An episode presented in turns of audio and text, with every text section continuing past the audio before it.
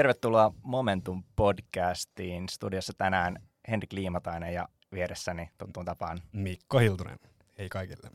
Yes. Mikko, hei, haluatko sä huutaa sisään meidän vieraan? Joo, eli tänään kunnia saada vieraaksi henkilö, jolta löytyy tota, tavallaan kummankin yhteistyökumppanin taustaa. Ja tosiaan vieraan alumnimme polku on fantastinen tarina pojasta professoriksi ja Suomen johtavan kauppakorkeakoulun rahoituksen laitoksen johtajaksi. Um, no, sen pidemmittä puheitta. Tervetuloa professori Elias Räntäpuska momentuin vieraksi. Kiitos paljon, kiitos, kiitoksia kutsusta. Tähän vaiheeseen voin ehkä etiketin mukaisesti vielä pitää kysyä varmistaa, voidaanko tehdä sinun kaupat? Eli totta kai, totta kai. No niin. Totta kai. Mahtavaa. Eli uh, tuohon lyhyt kuvaus, mutta pystyisikö itse täydentää hieman, kuka olet ja mistä tulet ja mitä en, en tuossa lyhyesti sanonut vielä. Joo, eli, eli Elias Rantapuskaja on, on siis tämmöinen associate professor rahoituksen laitoksella ja on nyt siellä ollut vähän reilu 10 vuotta taas töissä. Valmistuin siitä samasta puljust 2006 ja, ja olin siinä välissä, välissä sitten neljä vuotta ää, käytännön hommissa tuolla McKinseyn komppanilla. Ja jos mennään sitä aikaa vielä taaksepäin, mennään nyt tällä kronologisessa järjestyksessä, mutta, mutta pyörä pyörii taaksepäin, taaksepäin toisin, toisin kuin aika. Ää, niin siitä sitten taaksepäin, niin ää, oli, olin Lahdessa kävin lukio, Lahden yhteiskoulun lukiossa ja siinä sitten tuli, tuli käyttyä vaihto Japanissa ja, ja, ja, sitä ennen sitten asuin Espoossa ja, ja, ja, ja syntynyt, syntynyt Jyväskylässä, eli Eli jos ottaa semmoisen geografisen painotetun keskiarvon siitä, mistä olen kotoisin, niin tällä hetkellä on jostakin Keravan kohdilta kotoisin ja tässä koko ajan konvergoi kohti Helsingin keskustaa kuitenkaan koko ajan koskaan saavuttamatta sitä. No niin, siinä tuli aika kattavasti jo. Ja tässäkin meillä on tarkoitus käydä kronologisesti, eli pyörän oikeaan suuntaan pyörivään suuntaan läpi vähän tätä elämän polkua ja tutustua sun henkilönä ja taustana paremmin ja sitten sitä kautta vieraat voi esimerkiksi, tai vieraat vaan kuuntelijat voi sitten reflektoida omaan elämään ja saada sitä kautta näkemystä omaa elämää. Mutta jos just lähdetään liikkeelle tuosta lapsuudesta ja nuoruudesta, tai ajasta käytännössä ennen, ennen yliopistoa, niin, niin mainitsit asuinpaikkaa ja kasvuympäristöä. Uh, pystytkö jotenkin kuvailemaan, että millaisia muistoja herättää lapsuus, lapsuus ja nuoruus ja ne kasvuympäristöt, no. jossa on Laps, lapsuuden elin onnellisessa, onnellisessa perheessä. Vanhemmat oli myöskin opettajia. Ja nykyään mm. ammattikorkeakouluinstituutiossa silloin, silloin ne ovat vielä kauppaoppilaitoksia ja, ja, mm. ja muotoiluinstituutteja silloin, silloin joskus, joskus kauan aikaa sitten.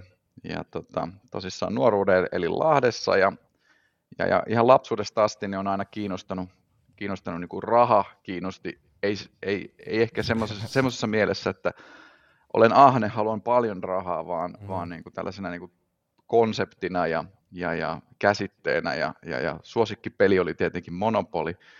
Ja siinä opin sitten aika, aika pienenä ne lain, lainalaisuudet, miten se, miten se peli toimii. Ja, ja, ja muista viisivuotiaana niin sain joululahjaksi kassakoneen, niin se oli aivan, aivan suosikkilelu, että mikään muu ei kiinnostanut sinä, sinä vuonna. Ja sitten joskus samanikäisenä suurin piirtein niin rakentelin itselleni banaanilaatikosta ja, ja, ja tussilla niin rakentelin pankkiautomaatin, ja, josta ja, ja, ja, niin kuin leik, leikkikaluksi, että, että aina, aina kiinnostunut raha ja oli varmaan joku yläasteikäinen, kun sitten oikeastaan päätin, että, että, että haluan, haluan kauppakorkeakouluun nimenomaan Helsinkiin ja, ja varmaan sitten oli ehkä lukiossa, että tajusin, että rahoitus on varmaan se pääaine, mikä sitten eniten, eniten kiinnostaa, että kävi siinä mielessä muitakin vaihtoehtoja, että laskentatoimi tuntui mielenkiintoiselta ja ja kansantalous tuntui mielenkiintoiselta ja toki se on loogista, että ne on ehkä ne, ne tieteenalat, millä on sitten niin kuin eniten, eniten tarttumapintaa ja läheisyyttä sitten, sitten rahoitukseen, mutta tavallaan se rahan tekeminen niin kuin massoittain ja sellainen niin kuin rikastuminen ja, ja, ja, ja sellainen, niin se, se ei ollut oikeastaan koskaan se motivaatio, vaan kiinnosti, kiinnosti kaikki ne ilmiöt, mikä, mikä liittyy rahaan ja, ja, ja arvoon ja ihmisten, ihmisten päätöksentekoon. Ja, ja en aiheesta ihan hirveästi sitten tiennyt, luin jotakin popularisoitui kirjoja lukiossa edellisten, tai nykyisten kollegoidenkin kirjoittamia kirjoja, ja totesin, että tämä on kyllä aivan valtavan fantastisen mielenkiintoista, mitä tässä tulee, tulee luettua, ja se sitten vahvisti, vahvisti sitten käsitystä, että kyllä tämä on varmasti oikea ala. Ja, ja epävarmana ylisuoriutuna tietenkin luin kauppakorkeakoulun pääsykoekirjat taisi olla kymmenen kertaa läpi siinä kevään aikana. Aivan, aivan järjetön ylisuoritus, ei jos lähellekään niin paljon tarvinnut lukea, mutta toisaalta en kokenut sitä yhtään vastenmielisin, että päinvastoin, että, että se oli lähinnä niin kuin nautittava prosessi, kun sai opetella silloisen kirjanpitolainsäädännön niin kuin perusasiat ulkoa ja kansantaloustieteen niin kuin peris, peruskehikot ja sitten tietenkin jotain niitä oli niitä pääsykoekirjoja, mitkä ei ehkä niin paljon puhutellut, mutta että kaikista, kaikesta oppi jotain ja nytkin, nytkin sitten huomasi, että jopa edelleen tänäkin päivänä niin muistaa, että siellä on sellaisia, mitkä on mennyt selkärankaa sieltä pääsy, pääsykoekirjoista asioista, asioita, niin niistä edelleen on, on, on sellaisia käsitteitä ja kehikoita ja, ja muistijälkiä, mitä edelleenkin pystyy, pystyy käyttä, käyttämään. Kyllä, ton varmasti moni allekirjoittaja ainakin pystyy allekirjoittamaan, vaikka toki omista pääsykokeista on hieman lyhyempi. lyhyempi Kyllä, peru, ja perusasiat kannattaa aina opetella hyvin, että se, koska kaikki rakentuu kaikki rakentuu edellisen päälle, niin, niin se, että ylisuorittaa niitä ihan perusasioita, niin, niin, niin se, se tuskin koskaan menee hukkaan. Sitten, sitten kun se tiedon puu lähtee haarautumaan ja siellä on niitä eri haaroja, niin se, että haluuko jokaisen haaran viedä loppuun asti, niin se on, se on sitten eri asia. Mutta perusasiat kannattaa aina ottaa haltuun kunnolla. Kyllä, yeah, yeah.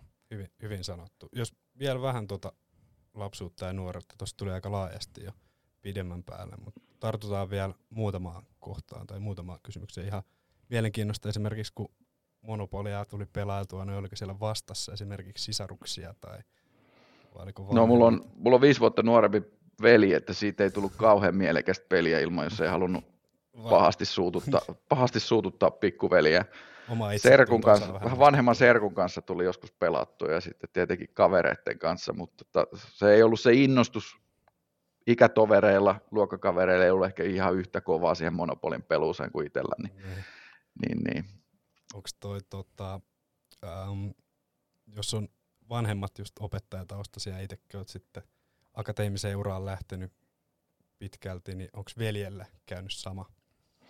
No mun veli on, veli on valinnut vähän erilaisen polun, että hän on, hän on graafinen suunnittelija ja itsenäinen taiteilija, asuu tällä hetkellä Berliinissä, että – hän, hän valitsi vähän erilaisen, erilaisen polun. Että on, on toki akateemisesti koulut, koulutettu, mutta toki. hyvin eri alalla kuin itse. Okay. Mielenkiintoista. Mä vielä, ähm, tuosta tuli tuosta kouluun suhtautumisesta ja tunnollisuudesta hyvin, hyvin esiin juttuja, mutta olit se ihan niin kuin koulussa alusta lähtien todella tunnollinen oppilas? Miten suhtaudut vaikka ala kouluun? Onko se ollut aina sama sataprosenttinen fokus vai miten se on mennyt? No mä oon ollut aika tunnollinen aina, mutta sitten toisaalta on nuoruudesta tai jopa lapsuudesta asti, niin, niin, niin on sitten toisaalta ollut semmoinen aika realistinen kuva myöskin, aika hyvä itsetuntemus niistä omista vahvuuksista ja, ja heikkouksista ja osannut sitten ehkä fokusoitua ja fokusoida sen, sen, sen effortin, effortin sitten sinne, mihin se on kannattanut fokusoida. Ja, ja esimerkiksi huomasin jo aika va- varhaisessa vaiheessa, että mun käden taitoihin taipumus on erittäin pientä. En ollut kovin liikunnallinen, en ollut lainkaan musikaalinen, niin jossain vaiheessa sitten päätin, että nämä on nyt niitä asioita, missä opiskellaan näistä nyt se, mitä irti saadaan, mutta ei nyt stressata liikaa siitä, jos, jos musiikin numero tai liikunnan numero ei ole, ei ole kymppiä tai edes, edes ysiä tai välttämättä edes kasiakaan. Ja, ja sitten lukiossa sitten sovelsin tätä samaa ajatuskehikkoa, että kaikessa ei ole pakko olla aina, aina kaikkein paras, että kannattaa valita ne asiat, missä, missä suorittaa ja suorittaa ne sitten hyvin niin, niin luin pitkän kemian, luin pitkän fysiikan, luin, luin paljon, paljon reaaliaineiden kursseja yli, yli niin kuin minimivaatimuksen. Ja, ja sitten kuitenkin totesin esimerkiksi viimeisen luokalla, että, että kauppakorkeakoulun mä haluan, niin, niin, niin vähän sitten fokusta otin pois fysiikasta ja kemiasta ja rupesin sitten keskittymään pitkään matematiikkaa ja englantiin ja näihin ja äidinkieleen, jos ajattelet, että nämä on niin ne asiat, joissa sitten, sitten todennäköisimmin tulee eniten äh, tuottoa ajankäytölle niin tulevaisuuden tehtäviä ajatellen. Mutta toisaalta nyt on taas näissä tutkijahommissa on hirveän virkistävä huomata, että oikeastaan kaikki se osaaminen, mitä, mitä on hankkinut niin kuin elämän, elämän varrella, niin, niin kaikista on jotain hyötyä, ja jos ei ole mitään hyötyä, niin kaikista on paljon iloa. Että tavallaan kaikki oppiminen ja osaaminen kasvattaa sellaista yleistä ymmärrystä, yleissivistystä, tapaa niin kuin ratkaista ongelmia, tapaa lähestyä ongelmia. Että kun opiskelee jotain, saattaa tuntua siltä, että kysytäänkö tätä tentistä, mm. tentissä vai ei. Niin se on oikeastaan aika irrelevantti kysymys. Että se, se paljon järkevämpi kysymys on kysyä, että onko tämä nyt oikeasti sellaista, että tämä auttaa minua ymmärtämään maailmaa paremmin, tai tuleeko minusta parempi ihminen, tai, tai voiko mä muuttaa maailmaa, kun mä, musta tulee parempi kirjoittaja, tai musta tulee parempi laskija, tai, tai näin. Ja ihan semmoisen pienenä esimerkkinä, anekdoottina, niin joskus matematiikasta trigonometrian kurssilla mietin jo lukion toisen, toisen luokalla, että ja se kauppakorkeakoulu mä varmaan haluunkin, että varmaan tämä trigonometria nyt menee ehkä enemmän tuonne niin insinööritieteiden puolelle, että tässä nyt ei välttämättä ihan, ihan hirveästi tule niin kuin sitten, sitten sitä omaa ydinosaamista. Ja sitten tuossa Markku Kaustien kanssa sitten tehtiin yhteispaperi aiheesta, että miten auringonvalo vaikuttaa sijoittajien käyttäytymiseen, ja siinä tosissaan sitten laskettiin kuntatasolla päivävalon määrää, mikä sitten tietysti kunnan asuvilla ihmisillä on tiettynä päivinä. Siellähän tuli sitten niin kuin trigonometriset funktiot vastaan ja, ja, ja se oli ihan suoraa trigonometrian soveltamista. Eli tavallaan, että mitä, mitä niin kuin vanhemmaksi kasvaa ja, ja mitä enemmän tekee erilaisia asioita, niin sen enemmän huomaa, että oikeastaan kaikki on hyödyllistä. Et uskon, jos olisin lukenut vaikka sivuaineen taidehistoriasta tai, tai, tai ihan, ihan mistä vaan, niin, niin varmasti olisi niistäkin oli jotain hyötyä. Kuvaamataidon opit tuli käyttöön siinä vaiheessa. En ole koskaan ollut mikään kauhean hyvä piirtäjä tai mitään muuta, mutta siinä vaiheessa, kun piti kalvoja piirrellä konsulttihommissa, niin mm. huomasin, että se, että osas, osas piirtää esimerkiksi kolmiulotteisen kuution joskus, niin siitä oli hyötyä ja, ja näin. Ja varmasti apua, kun on tietokone siinä kyljessä. Mutta tuli mieleen tuosta äsken mainitsemasta, no ensinnäkin tuosta tutkimuksesta, että mikä oli sitten lopputulema tai loppu, jonka kausteen kanssa toteutitte. Joo, no siinä me sitten, me itse asiassa tehtiin niin kuin tieteessä pitäisi aina tehdä, että haastaa sellaisia vanhoja perusolettamuksia, vanhoja löydöksiä, että tutkijat pystyykö niihin lisäämään jotain. Ja me sitten lähdettiin hyökkäämään sellaista tutkimusalaa kohtaan, missä oli korreloitu osakkeiden tuottoja niin kuin päivän pituudella tai, tai sää, säätilalla jossain tietyssä kaupungissa. Ja, ja, ja meistä tämä niin kuulosti jotenkin aika raflaavalta tulokselta, varsinkin kun siinä oli monta oletusta siinä välissä, mitä piti tehdä. Ja mm. sitten tutkittiin tätä sijoittajien kaupankäyntiaineistolla ja, ja todettiin, että ei siellä kyllä ainakaan ostojen ja myyntien suuntaan ei kyllä löydetty mitään eroja okay. ää, auringonvalon määrällä tai säätilalla, mutta toisaalta se, mitä löydettiin, niin löydettiin kyllä niin kuin vahva yhteys, tämmöinen kausivaihteluyhteys, joka liittyy päivänvaloon, niin kaupankäyntivolyymeissa. Eli, eli silloin kun päivät on pitkiä, niin ihmiset käy vähemmän kauppaa. Ja, ja, ja toki ei voida suoraan osoittaa sitä, sitä syy-seuraussuhdetta, mutta ainakin arveltiin vahvasti, että tässä saattaisi olla lomilla, lomilla jotain tekemistä tämän asian kanssa, että silloin kun mm. päivät on pitkiä, niin kannattaa puhastella ulkona puutarhassa ja juo kaljaa rannalla ja, ja, ja niin. vaeltaa Lapissa, eikä, eikä käydä osakekauppaa tietokoneen ääressä. Joo, ei sieltä golfkentältä kyllä. Sieltä ei jaksa aina aina kirjautua Nordnettiin. Tota, Joo, toi oli, musta, toi oli tosi mun mielestä tärkeä sanoma ihmiseltä, joka on niin kuin hyvinkin fokusoitunut yhteen tiettyyn alaan, että laaja-alainen oppiminen on tosi tärkeää, koska Todellakin. musta tuntuu, että Todellakin. jotenkin kauppiksessa ja ehkä rahoituksen alalla varsinkin se helposti jää ehkä vähän sivuun ja ajatellaan, että tämä on nyt se juttu, mikä pitää osaa sata prossaa, että vaan tällä on väliä, että mä osaan nyt nämä rahoitukset että tälleen, niin mun mielestä toi oli tosi hyvä juttu tuoda esiin. Joo, mielestäni se oli ihan niin, siis... fantastisesti sanottu toi kokonaisuudessaan tiivistetty toi.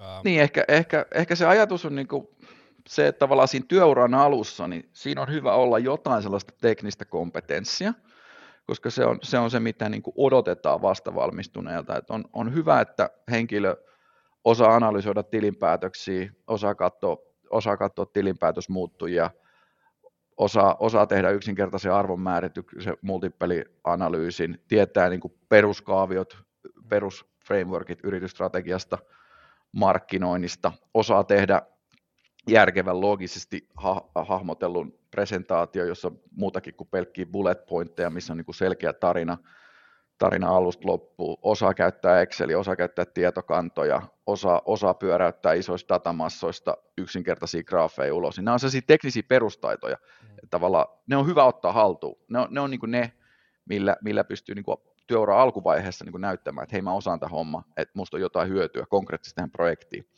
Mutta sen lisäksi ei, ei ole syytä väheksyä niin kuin mitään tietoa, ei ole, ei ole syytä niin kuin pakottaa itsensä täs, täydellisen, laaja, täydellisen fokusoituneen ekspertiksi niin kuin vielä ainakaan kovin va- aikaisessa vaiheessa ää, työuraa. Et ka- kaikista oppimisesta, kaikista osaamisista on jotain hyötyä ja vähintäänkin iloa. Toi just, eli ei pidä väheksyä mitään tietoa, se on jotenkin itsekin sitä alkanut vähitellen ehkä tajumaan tässä vähän vanhetessa, ei tässä kauhean vanhoja vielä olla, mutta alkanut arvostaa semmoista tosi laajasti tietoa yleisyydessään tai itsessään ja just koittanut pyrkiä pois siitä kapeakatseisesta ajatuksesta, että pitäisi olla vain tietynlaista tietoa tai esimerkiksi tietoa tenttiä varten ja näin vaan silleen kiinnostunut ikään kuin oppimaan tai kiinnostunut saamaan tietoa vähän kaikesta ja sitten ehkä paljon sitä kautta, että on nähnyt, että siitä on sit ollutkin hyötyä, että on osannut. Just tämä, ja jos mä tartun tuohon kiinnostunut hakemaan tietoa, niin tuo on se asia, mikä sitten määrittää sitä, että jatkuuko se oppiminen koko elämän läpi. Et jos on kiinnostunut, niin on vaikea olla oppimatta. Et jos lukee kirjoja, kuuntelee podcasteja, mm. katsoo, katsoo YouTubesta muutakin kuin kissavideoita, niin silloin varmasti oppii. Ja sitten mitä enemmän tavallaan tulee uutta osaamista, ymmärrystä laaja-alaisesti, niin sen enemmän myös kehittää niitä taitoja, mitä sitten tarvitaan työelämässä. Voisi sanoa, että niissä niin kuin vähän enemmän senioritason rooleissa, että se tekninen osaaminen, niin sen merkitys, se, se vähenee hyvin nopeasti työ, työuralla. Et heti kun pääsee asiantuntija rooleista eteenpäin siihen projektipäällikkötasolle, niin se rupeaa, se rupeaa jo vähenemään se, se, se, että kuinka paljon sitä teknistä puolta pitää osata. Ja sitten kun mennään, niin kuin voisi sanoa tämmöisen niin kuin johtajatasolle, niin siinä vaiheessa korostuu tämmöiset niin visionääriset, visionääriset taidot ja ihmissuhdetaidot, ja, ja sitten kun mennään ihan organisaatioiden huipulle, niin ei siellä se teknisellä kompetenssilla ole enää mitään väliä, että siellä niin kuin haetaan tällaisia Elon Musk tai, tai, tai Steve Jobs-tyyppisiä, että onko sulla visiota, onko sulla näkemystä, onko sulla kykyä innostaa, motivoida ihmisiä, viedä, viedä heitä, et, heitä eteenpäin. Eli vaikka sille ei saisi konkreettista hyötyä sille laaja-alaiselle osaamiselle juuri nyt ja juuri nyt mm. heti, niin siitä varmasti on iloa jossain vaiheessa työuraakin. Kyllä. Joo. Tota, no tuossa oikeastaan aika hyvin käytiin läpi toi siirtymä opiskeluaikaan ja tota, korkeakoulu. Oliko, oliko jotain muita vaihtoehtoja selkeästi pöydällä siinä vaiheessa, kun mietit, että mitä lähdet opiskelemaan? No ei selkeästi, että epävarmana yli, ylisuoritteena niin, niin, niin tuli sitten hyväksytyksi tuonne TKK on sähkötekniikkaa ja, ja Nokia oli silloin tosi, tosi, tosi kova juttu, niin ajattelin, että jos ei muuta, niin sitten musta tulee sähkötekniikan diplomi-insinööri ja menen töihin jonnekin mielenkiintoiseen high-tech-firmaan, mutta ei se, ei se tuntunut läheskään niin omalta kuin kauppakorkeakoulu. Eli eletään tässä noin 2000-luvun 2000-luvun vaihdetta, joo. No, joo. joo. No mutta siitä sitten ne tota, kauppisopinnat lähtikin rullaamaan aika vauhdikkaasti. Tota, varmasti jatko toi tunnollinen opiskelu. Kauppiksessakin huomattiin, että olet muun muassa ollut Best Graduating Student of the Year 2003. Eli tota, on varmaan aika paljon tunteja uppas opiskeluun noina vuosina. No joo, upposan niitä. Et, tota, olin silloin supertehokas, luin, luin paljon, meni joka aamu melkein kahdeksalta viimeistään yhdeksältä, menin lukusaliin ja rupesin lukemaan niitä tenttikirjoja ja tekemään niitä tehtäviä, mitä piti tehdä. Ja en mä nyt usko, että siihen tuli nyt niin älyttömän paljon käytettyä aikaa siihen opiskeluun.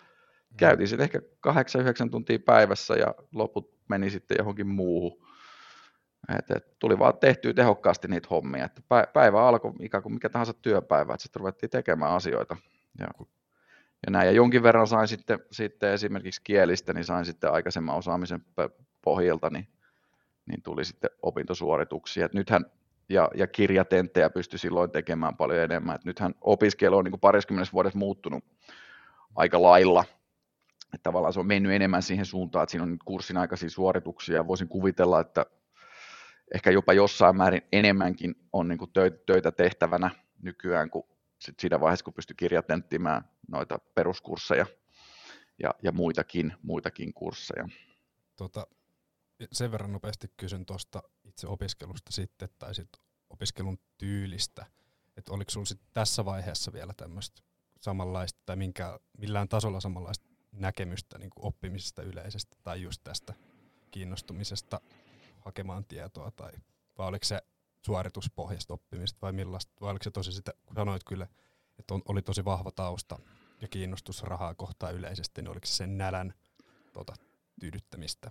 No se oli sitä nälän tyydyttämistä, että, että aido, aidosti kun otti joku kansantaloustieteen peruskurssikirja tai, tai joku rahoituksen kirja, niin se oli niin kuin aidosti, mä muistan esimerkiksi jotain Brilliant Myersia, mä luulen, että tämä on ihan sika kiinnostavaa. Mm. Että mä haluan lukea tätä lisää, että tota, mä, mäpä luen noin luvut tostakin, mitä ei ole pakko lukea tuohon tenttiin, niin minun mielestä se oli vaan niin, osu niin siihen luontaisen kiinnostuksen kohteeseen niin hyvin, että sitten se, sit se tuntui niin mielekkäältä. Että tavallaan ehkä tässä nyt tulee semmoinen yksi, yksi pointti, mitä, mitä aika monesti ihmiset sanoo, että kannattaa etsiä se ala, mikä on aidosti se intohimon kohde, koska silloin kun löytää sen oman intohimon kohteen, niin silloin se on niin paljon mukavampaa se, se tekeminen. Se, se, se on asia, joka ei vie energiaa, vaan siitä saa energiaa, kun saa tehdä sen intohimon kohteen kanssa, kohteen kanssa töitä. Mm. Et jos joku asia on niin kuin pakkopullaa, niin kannattaa niin kuin miettiä, että onko, minkä takia mä teen tätä. Että teekö mä tätä sen takia, että ympäröivä yhteiskunta tai, tai, tai perheet tai mun kaverit tai, tai, tai joku odottaa, että minä teen tätä ja minä sitten teen tätä, vai onko se niin aidosti semmoinen intohimon kohde. Ja kun katsoo niin kuin ihmisiä, jotka on niin kuin, vaikka meidän alumneja, jotka, jotka on niin kuin äärimmäisen menestyneitä, niin, niin kyllä heistä niin kuin loistaa jotenkin se, että he on tehnyt sitä, mistä he on ollut niin kuin poikkeuksellisen innostuneita. Ja to, toki nämä ihmiset on tyypillisesti myös huippuälykkäitä ja huippulahjakkaita monella tavalla, mutta että kyllä siellä se, se niin kuin intohimo ja innostus on, on myös se, että sitä on, sitä on hirveän vaikea pitää sellaista, niin, sellaista pakottamista voi pitää yllä jonkin aikaa. Mutta jossain vaiheessa yleensä ihminen sitten niin kuin rupeaa haastamaan itse, että kannattaako tätä nyt tehdä, onko tämä nyt ihan oikeasti se, mitä mä haluan tehdä. Ja sitten si, si, siinä vaiheessa, kun tämän keskustelun on käynyt itsensä, itsensä kanssa, niin sit siinä vaiheessa se pakottaminen menee äärettömän vaikeaksi. Mm. Ja, ja, ja siinä vaiheessa yleensä se vastaus on, että ei kannata pakottaa, että sitten kannattaa tehdä jotain muuta. Kannattaa tehdä sitä, mikä, mikä on oikeasti se oma intohimon kohde. Joo, toi on taas kerran hyvin sanottu. Että, ja tuossakin ehkä yleisesti ihmisten kannalta toivoisi, että sen tajuaa mahdollisimman aikaisin, että osaa kyseenalaistaa sen, mitä tekee ja tekeekö sen itsensä vai jonkun muun takia vai jonkun muun niin kuin pakottamana tai pakottamana, mutta kuunteleeko niin sanotusti omaa sydäntään sinne, mitä tekee. Mitä aikaisemmin niin ja toisaalta, toisaalta se on prosessi. että sitä kaikki ihmiset ei tiedä edes niin kuoli vuoteella, että mitä hän halusi tehdä. Mm. Et osa ihmisistä tietää hyvin aikaisin, osa ihmisistä tietää jo lapsena, mitä hän haluaa tehdä. Osa ihmisistä tajuaa, tajuaa parikymppisenä, osa ihmisistä tajuu nelikymppisenä, he tekee elämänmuutoksia ja toteaa, että mä oon nyt tehnyt tätä. Voi olla, että he koki, että tämä oli intohimon kohde tähän ikään asti, mutta nyt se on muuttunut. Että ihminen on myös itse muuttunut, hänen, hänen intohimon kohde ja se kiinnostuksen kohde on muuttunut.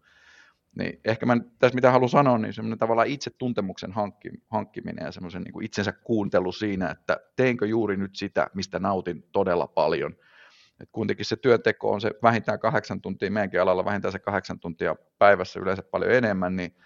Niin, niin jos rupeaa miettimään, että ei, ei unesta ihan hirveästi halua leikata, niin yli puolet valveillaoloajasta menee työntekoon niin sitä kannattaa miettiä, että laittaako sen, sen ajan sellaiseen asiaan, mistä ei nauti, mistä ei innostu, mistä ei saa voimaa. että jos, jos se joutuu käyttämään energiaa ja jos, jos, jos se vie voimaa, niin silloin voi olla, että ei tee sellaisia asioita, mitkä tekee onnelliseksi. Joo, tuo on musta tosi, tosi hyviä pointteja tuli tässä. Itsekin just mietin sitä, että tässä on niin yleinen kysymys, että, että mitä mun kannattaisi opiskella, mikä koulu, mikä pääaine, mihin mun kannattaa mennä duuniin, mikä ala ja näin. Ja sitten ihmiset vastaa aivan oikein, että tee sitä, mikä sua kiinnostaa, mutta sitten nousee se seuraava ehkä filosofi, filosofisempi kysymys, että, että mikä mua kiinnostaa, ja sehän on se kaikista tärkein kysymys, mihin kukaan oikein ei voi opastaa sua etsimään vastausta, muuta kuin ehkä antaa vinkkejä just, että miten Se on just näin, sitten vaan kokeilee, kokeilee kaikenlaista, että et käyttää siitä ajasta, että ei fokusoi 100 prosenttia ajasta siihen opintojen suorittamiseen, vaan ottaa vähän laajemmalla perspektiivillä, tekee kurssi jostain toisesta aineesta, mistä ei välttämättä tule opintosuoritusta, tai, mm. tai käy jossain workshopissa, joka vaikuttaa mielenkiintoiselta, tai lähtee johonkin vapaaehtoistyöhön, tai aloittaa uuden harrastuksen, tai, tai jotain. Koke, kokeilee. Kyllä se sieltä lähes kaikille löytyy kyllä se into, intohimon kohde, kun, kun vaan kokeilee tarpeeksi. Kaikkia kannattaa kokeilla, paitsi kansantanoja. ja tuostakin just mieleen se, että varmasti kuolinvuoteella enemmän katuu niitä tekemättä jätettyjä asioita kuin niitä itse tehtyjä. Se on just näin. Yes. Uh, no, ymmärtääkseni vedit, vedit kolmeen vuoteen maisterin tutkinnon, eli aika, aika tota, kovalla, kovalla vauhdilla.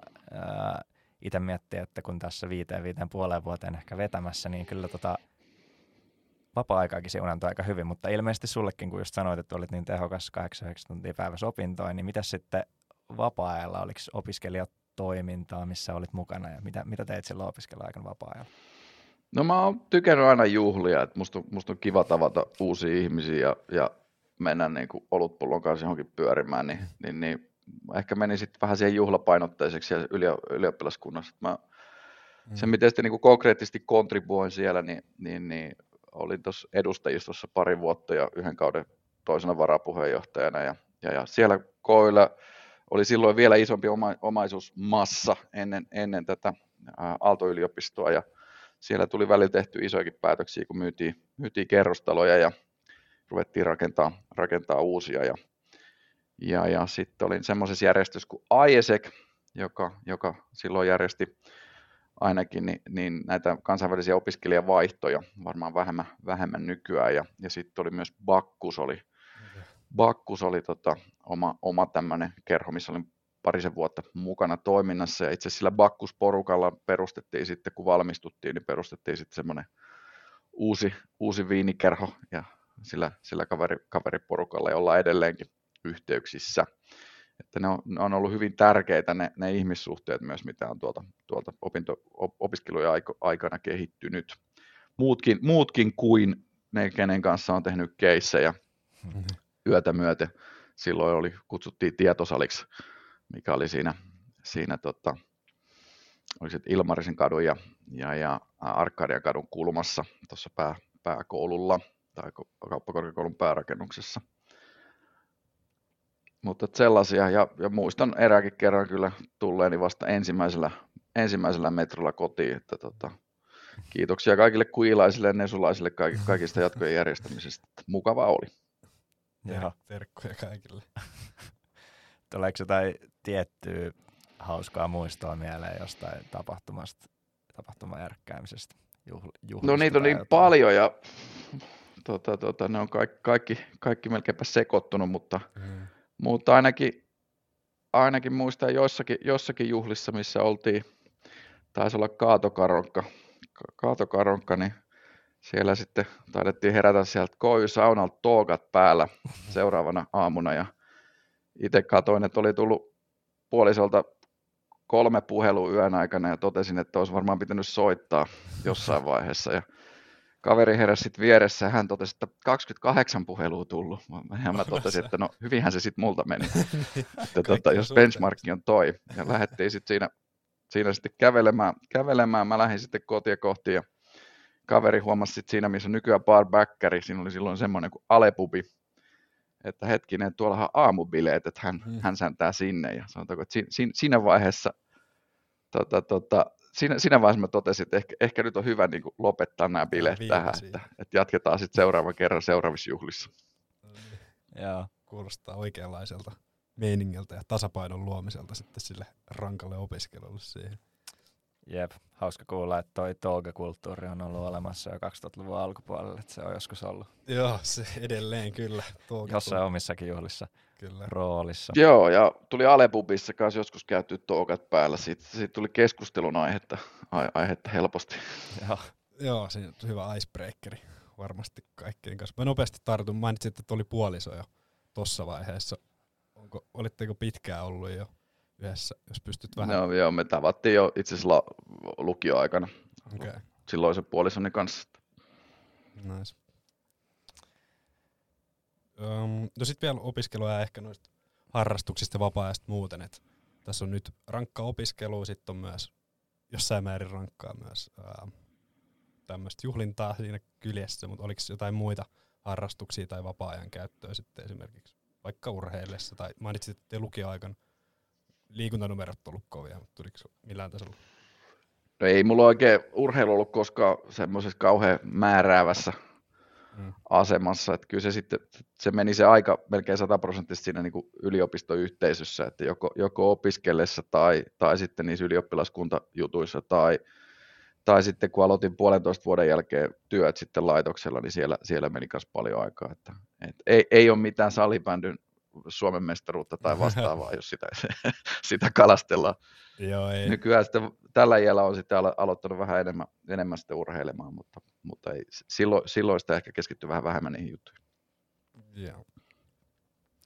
Hyvä. Toi, toi tota, laitoksella työskentely oli, oli hyvä, hyvä nosto. Aloit siellä siis, tai menit sinne hommiin jo niin kuin puolentoista vuoden opiskelun jälkeen, niin millainen visio sulla oli ehkä siinä vaiheessa sun työurasta? Oliko sulle siinä vaiheessa selvää, että sä haluaisit ehkä työskennellä akateemisessa maailmassa? No ei se sataprosenttisen selvää ollut, mutta että koin, koin sen hyvin mielekkääksi, että ajattelin toisena mahdollisuutena, että jotenkin semmoinen niin tutkimusorientoitunut ää, yksityisen sektorin träkki, että jonkinnäköinen equity research tai, tai, tai, tai joku hedge fundi tai, tai, tai vastaava tämmöinen niin hyvin, hyvin tutkimuspainotteinen ää, rooli ekonomistityyppinen homma tai vastaava. Mutta sitten kun rupesin tekemään sitä akateemista tutkimusta, niin huomasin, että hetkinen, että kyllä tämä on niinku se juttu, mitä mä haluan tehdä. Tämä on tosi mielenkiintoista ja, ja sitten siihen siinä pystyy niinku aivan täysin loputtomasti haastaa itsensä älyllisesti. Et siinä ei niinku mitään rajaa siinä, että kuinka, kuinka, kuinka loppuun asti se voi viedä sen oman älyllisen haastamisen. Ja, ja, ja se myös, mikä viehätti ja viehättää edelleen, on, on se being your own boss. Et se, on, se on oikeastaan ensimmäisen vuoden tohtoriopiskelijalla niin on, on sellainen tilanne, että tavallaan sitä omaa hommaa pitää viedä itse eteenpäin ja sit sitä ulkoista painetta on todella vähän. Ja kukaan ei tule kertomaan, että nyt sinun on pakko tehdä tämä tai sinun on pakko tehdä näin tai sinun on oltava tuolla kokouksessa tekemässä nuo ja nuo asiat niin se antaa se aikamoisen vapauden ja se antaa niin kuin mahdollisuuden elää niin kuin erittäin mielekästä elämää myös muuten. Tavallaan, tavallaan niin kuin perhe- ja työn yhdistäminen on, on varmasti helpompaa kuin 90 prosentilla ihmisistä. Mm. Ja, ja, ja jos on harrastuksia, niin, niin ne on helppo yhdistää tähän, tähän, tähän rooliin. Ja, ja, ja myöskin sitten se toimenkuvan määrittely, sen, sen oman oman työn sisällä, niin se on, se on, se on myöskin niin kuin aika vapaata, että tavallaan pystyy tutkimushankkeet, tutkimuksen kohteet pystyy määrittelemään oman mielenkiinnon mukaan. Opettamiseen pystyy vaikuttaa, joskaan ei ihan pysty päättämään täsmällisesti, mitä opettaa, niin, niin, niin siihen pystyy vaikuttamaan hyvin paljon, pystyy vaikuttamaan milloin haluaa opettaa, ja, ja sitten näin kuin yhteiskunnallinen kontribuutio, niin niissä pystyy poimimaan niitä juttuja, jotka, jotka tuntuu, ja yliopistossa kontribuutio, niin pystyy poimimaan niitä asioita, jotka on itselle kovin mielekkäitä. Ja tämä on niin kuin sit aika, aika eri kuin yksityisen sektorin, vaan siinä al- alkuvaiheessa, että siinä on aika tiukassa niin kuin nuorassa, kun aloittaa töissä jossain investointipankkifirmassa tai konsulttifirmassa tai jossain, niin siinä on aika tiukka lieka, että mitä pitää asioita tehdä. Ja sitten kun etenee, niin se lieka niin kuin tavallaan löystyy, mutta, mutta se nappasee kyllä kiinni sitten jossain vaiheessa kovinkin lujaa, jos, tota, jos, jos ei sitten niin kuin tavoitteet täyty, että jos ei, jos ei vaikka tule myyntiä tarpeeksi, niin se kyllä aika, aika nopeasti nappasee ja saattaa ruveta ahdistaa. Okay. Et ihmiset on erilaisia, että et jotkut ihmiset handlaa sen hyvin, jotkut ihmiset jopa nauttii siitä pienestä stressistä ja paineesta, mikä on koko ajan, mutta että itse mä koen niin kuin persoonana, että että en pidä stressistä, en handlaa sitä mitenkään äärettömän hyvin, jolloin, jolloin sitten valitsin semmoisen alan, missä, missä pystyy sitten itse luomaan sen oman työpäivänsä ja oman agendansa, jolloin sitten se stressin määrä ainakin oma, omassa tapauksessa vähenee huomattavasti. Tästä tuli aika hyvä käytännön esimerkki just siitä, että itse reflektiosta ja siitä, että sitten kuuntelee sitten, millainen henkilö itse on ja sitten valitsee ne omat taistelunsa sen, sen kautta, ettei jää esimerkiksi sinne esimerkiksi rahan takia vaan jumiin sen tiettyyn työhön, jos kokee. Ei, ei siis rahan takia ei kannata jäädä jumiin. Et siis jos, jos miettii, mitä tiedetään tutkimuksesta, niin onnellisuus, raha lisää onnellisuutta, mutta vain tiettyyn pisteeseen asti. Et, et en, en muista nyt ihan täsmällisesti, missä ne on ne, missä ne, on ne niin kuin täsmälliset luvut, mutta näissä globaaleissa onnellisuustutkimuksissa on todettu, että olisiko se niin kuin tyyli jotain 50-60 tonnia vuodessa. Mm. Et siihen asti niin kuin tavallaan se käyrä on kova. Et se, että joudutko koko ajan miettimään joka ikistä hankintaa tosi tarkkaa, niin se aiheuttaa ahdistusta ja stressiä. Et jos, on, jos on kovin köyhä, niin se aiheuttaa kyllä onnettomuutta. Mutta sitten sit tavallaan se saturaatiopiste tulee todella nopeasti. Se tulee todella nopeasti, että, että missä vaiheessa ihmisellä on niin riittävästi taloudellista liikkumatilaa siihen, että hänen ei tarvitse joka ikistä elämän pientä mikropäätöstä tehdä vain ja ainoastaan niin kuin taloudellista niin kuin näkökulmasta. Aina valita halvinta, jättää asioita tekemättä sen takia, että ei ole, ei ole laisinkaan, laisinkaan rahaa. Ja esimerkiksi palkankorotukset, joo, ne nostaa onnellisuutta ja, ja uralla etenemisen, mutta on todettu esimerkiksi kolmen kuukauden jälkeen, niin sitten ihmiset ei ole enää yhtään se onnellisempia. Eli tavallaan siitä tulee semmoinen vähän niin kuin kokaini, että on pakko saada hittiä, isompaa hittiä koko ajan, jotta mm. pysyy siinä niin kuin onnellisuudessa, on, onnellisuudessa. Että siinäkin kannattaa niin kuin itse, itseä vähän niin kuin haastaa, että kuinka paljon materiaalista hyvää itselleen niin kuin tarvitsee mielekkään elämän, elämän elämiseen. Ja itse asiassa sitä ei välttämättä tarvi mitenkään ihan älyttömän paljon. Viisaita sanoja. Jep. Tota, oli, oli varmaan niin kuin suhteellisen, en tiedä selvää, mutta ainakin luonnollista hakeutua tohtoriopintoihin sitten vai, vai kuinka? Joo, sehän oli ihan sitten automaatio, kun ne yliopistolle meni töihin. Niin, niin siinähän, siinähän putkessa sitten oltiin. Että. Joo miten silloin käytännössä se niin kuin, hakeutuminen ja valinta, niin kuin, kuinka hankala on päästä esimerkiksi rahoituksen tohtoriohjelmaan? No nyt esimerkiksi puhutaanko me nyt niistä ajoista vai nyt tämän, Puhutaan tämän eka, hetken ajoista? Eka niistä ajoista, sitten voidaan peilaa no, nykyhetkeen vaikka. Joo, no silloin, silloin hakijoita oli kovin vähän ja, ja, ja sanotaanko näin, että, että sinne, sinne kyllä pääsi, mutta sitten tota, siinä piti ne vähän niin kuin epäformaalisti sitten, sitten niin kuin tuoda itsensä tykö, että, että, että pääsee tohtoriopiskelijaksi. Se motivaatio on se kovin juttu, että tavallaan meille hakee äärettömän, äärettömän fiksuja ihmisiä, ihmisiä niin kuin silloin haki ja edelleenkin hakee tohtoriohjelmaa. Ja yleensä se kysymys monen ihmisen kohdalla ei ole se, että onko tämä ihminen riittävän kykenevä niin kuin älyllisiltä ja muilta taidoilta. Yleensä se ei ole se kysymys. Se kysymys on se, että onko tämä ihminen, pystyykö tämä nyt sitoutumaan tällaiseen pitkään, tyypillisesti viiden, kuuden vuoden projektiin ja viemään sen loppuun asti. Että haluaako tämä ihminen tätä akateemista uraa ja tätä tutkimusuraa niin paljon, että hän varmasti pysyy täällä. Koska se on kaikkien ajahaskausta sitten se, että henkilö on vuoden kaksi tohtoriohjelmassa ja sitten toteaa, että ei tämä ollutkaan mun juttu. Että tavallaan siinä ollaan niin kuin haskattu kaikki aikaa niin, niin, niin sen takia se motivaation osoittaminen on, on niin kuin tosi tärkeää. Ja, ja nykyään, niin kuin jos mä nyt laitan niin kuin, tämän niin kuin nykyhetken lukuja, niin meillä, on, meillä oli 37 hakijaa tänä vuonna meidän tohtoriohjelmaa, ja, ja rahoitettuja paikkoja oli, oli kolme. Eli voisi sanoa, että, niin että aika, aika pieni prosentti pääsi sisään, mutta toisaalta meillä on sitten kansa, että se ala on muuttunut, että silloin 20 vuotta sitten ei ollut juurikaan kansainvälisiä kandidaatteja hakemassa. Nyt suurin osa ylivoimaisesti suurin osa on, on sitten erittäin päteviä ihmisiä muista maista ympäri maailmaa, ja me kilpaillaan heistä sitten muiden eurooppalaisten ja, ja globaalien kauppakorkeakoulujen kanssa. Eli tehdään tarjouksia tohtoriopinnoista, ja kaikki eivät kuitenkaan tule. Ää, et, et kotimaasta meillä on kovin vähän hakijoita, että et, et aina silloin tällöin on, on, on hyviä hakijoita, mutta et kovin vähän on niin kotimaisia hakijoita. Et jos, jos tohtoriopinnot kiinnostaa rahoituksessa, ja jos, jos olette miettinyt tutkijauraa ja näin, niin kannattaa ehdottomasti tulla juttelemaan. Ja, ja mm. meillä, on, meillä on valtava hyvä tohtoriohjelma. Meillä on, me ollaan saatu ihmisiä töihin aivan, aivan fantastisen upeisiin työpaikkoihin, apulaisprofessoreiksi ja, ja, ja muihin, muihin rooleihin ympäri maailmaa.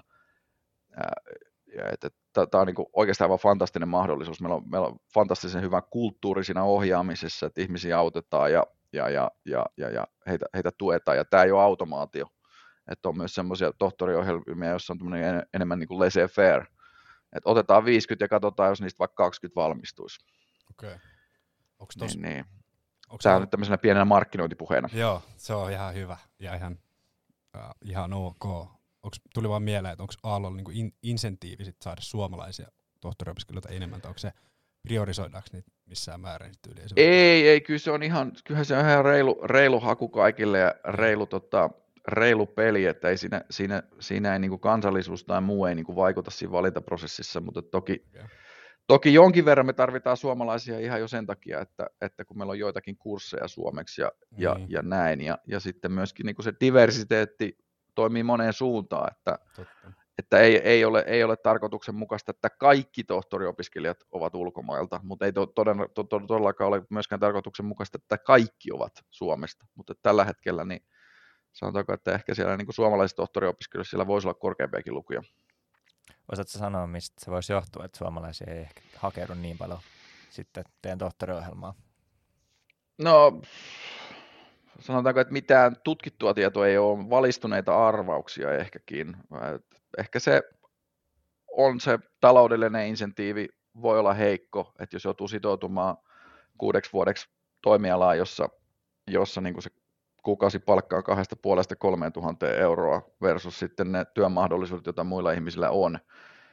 Ja, ja voi olla, että jostain syystä tämä rahoituksen niin maisteriohjelma, niin tämä tavallaan houkuttelee ihmisiä, joilla on sitten se käytännön ura mielessä. Et jos me Mm. katsotaan jotain muita ohjelmia alon sisällä, esimerkiksi toi teknisen fysiikan porukka, niin siellä on niin kuin paljon paljon isompi prosentti sieltä valmistuneita, jotka sitten haluaa, haluaa tutkia hommia, että se on, niin kuin, se on niin kuin useita kymmeniä prosentteja siellä ihmiset, jotka valmistuu, niin halu, halu, haluavat yliopistomaailmaan. Nopeasti tuosta rahallisesta korvauksesta itsellä on ainakin aika utopiaa. Eli onko se käytännössä niin, että tohtoriopiskelijat saa korvausta siitä, että ovat tohtoriopiskelijoita? Sen- Kyllä, jos on täyspäiväisiä tohtoriopiskelijoita ja heidän työnsä on tehdä sitä väitöskirjaa, että Joo. se, siihen kuuluu, niin kuin, kuuluu siihen korvaukseen sit se, että pitää tehdä pieni määrä laitostehtäviä, eli käytännössä opetusta ja jotain muuta, mutta et leijona osa ajasta menee kuitenkin siihen oman väitöskirjan tekemiseen. Mutta toki sitten se kompensaatio nousee huomattavasti sit siinä vaiheessa, kun valmistuu ja, mm. ja hankkii työpaikan sit jostakin, jostakin tyypillisesti ulkomaisesta yliopistosta. Eli nyt me ollaan siinä kulttuurissa, että kun valmistuu jostakin, niin pitäisi mennä sitten jonnekin muualle töihin, että ei voi jäädä pyörimään sinne sama, samaa yhteisöä. Että takaisin saa tulla, mutta tota, pitäisi ainakin välillä käydä pyörähtää jossain muualla. Joo, paljon tuota huomannut, että on just tohtorit tai vasta valmistuneet ja monet professorit just käy paljon eri ulkomaisissa yliopistoissa. Kyllä, kyllä, ja se tekee hyvää. Siis ihan vaikutteiden saaminen ja, ja tavallaan uusilta ihmisiltä oppia aina uusia asioita, niin, mm. Niin, niin ei kannata koko elämäksi jäädä pyörimään siihen niin kuin samojen ihmisten nurkkiin. Joo. Mä oon kuitenkin ymmärtänyt, että eikö tämä Suomen tohtoriopiskelijoiden malli ole kuitenkin kohtuullisen hyvä verrattuna ulkomaihin, että eikö siellä joudu enemmän rahoittaa itse näitä opintoja vai onko mä väärässä? Se, se vaihtelee tosi paljon. Et siis on olemassa sellaisia ohjelmia, jotka on ihan, et ei, ei tule mitään rahoitusta, että tavallaan se lupaus on se, että saat ohja, ohjausta ja itse pitäisi rahoittaa jollain tavalla. No nämä ei tyypillisesti ole kauhean attraktiivisia ohjelmia, että nämä ei ole niitä huippuyliopistoja. Että huippuyliopistossa tyypillisesti aina jonkinnäköinen paketti tehdään sitten, jolla niin kuin jonkinnäköisen minimitoimeentulon pystyy, pystyy saavuttamaan ihan, ihan huippuyliopistoissakin, mutta että aika harva yliopisto jotakin öljyrikkaita, öljyrikkaita valtiota lukuun ottamatta, niin, niin maksaa kovin suurta palkkaa tohtoriopiskelijoille. Joo. Voisitko vielä vetää yhteen vähän noita tohtoriopintoja, eli, eli, eli mikä siinä on, niin kuin, mitä sä näkisit, että on tohtoriopintoihin ehkä plussat ja miinukset, jos semmoisia nyt on olemassa, ja millaisille ihmisille se sopii ja ei sovi? Joo, no siis si- siinä ollaan menty nyt nykyaikana siihen, että tavallaan tohtoriopinnot, niin se on selkeä polku, se on semmoinen, niin kuin, miten se sanoisi, professio, jo, jo, jo, jolla tullaan tutkijaksi, opetellaan tutkijaksi. Et tohtorikoulutus ei ole enää, tai ainakaan meidän alalla rahoituksessa, eikä, eikä oikeastaan juuri missään kauppakorkeakoulussakaan, niin se, se harvemmin on sellainen pätevöitymis- tai tämmöinen elä, elä, elinikäisen oppimisen äh, polku, mikä se on joissain tieteenaloissa ainakin joskus ollut. Ja, ja, ja tavallaan se, se, että jos ajattelee, että hei, tämä olisi tämmöinen niin kuin lisäpätevöityminen, että tämmöinen lisätitteli, että olisi kiva saada tämä, tämä käyntikortti ja käy, päästä hatun kanssa promootioon, niin tavallaan se on, se on niin kuin väärä motivaatio, että se, se, ei, se ei kanna kuutta vuotta täyspäiväisiä, täyspäiväisiä opintoja sitä, sitä tavallaan aka- akateemisessa maailmassa olemista, että se, se motivaatio ei vaan riitä. Et, et, et ensimmäinen vuosi luetaan kursseja, ja niihin menee oikeastaan kaikki aikaa, että luetaan kansantaloustiedot, luetaan ekonometriaa, luetaan rahoituksen kursseja, ja oikeastaan on samoja asioita, mitä ollaan käsitelty jo, jo, jo kandidaatti- ja maisteritasolla, mutta me viedään astetta matemaattisempaa ja astetta, astetta teoreettisempaa suuntaan. Ja, ja sitten se seuraava vuosi, niin siinä kirjoitellaan tutkimussuunnitelmaa, haetaan apurahoja, että et saadaan niin se pari, kolmannen, neljännen vuoden rahoituskuntoon. Ja, ja tässä vaiheessa sitten osa, osa on näppärimmistä, rupeaa sitten jo tekemään, tekemään sitä varsinaista tutkimusta, osa sitten kirjoittelee sen tokan vuoden sitä, sitä tutkimussuunnitelmaa, eli hakee sitä suuntaa, että mitä tekee ja hakee itselleen ohjaajaa ja katsoo, että kenen kanssa synkkaa ja kenellä voisi olla niin kuin mahdollisimman läheiset tutkimusintressit. Ja sitten se kolmas, neljäs vuosi painetaan, painetaan sitten tutkimusta täysillä, tehdään niitä tutkimuksia. Tämmöinen standardimalli on se, että tehdään kolme tämmöistä itsenäistä esseetä. Voisi sanoa, että niin kuin laajuudelta ehkä, ehkä niin kuin gradun, gradun mittaisia tai lyhyempiä, mutta on paljon paljon parempia, paljon paljon niin kuin kritiikkiä kestävämpiä.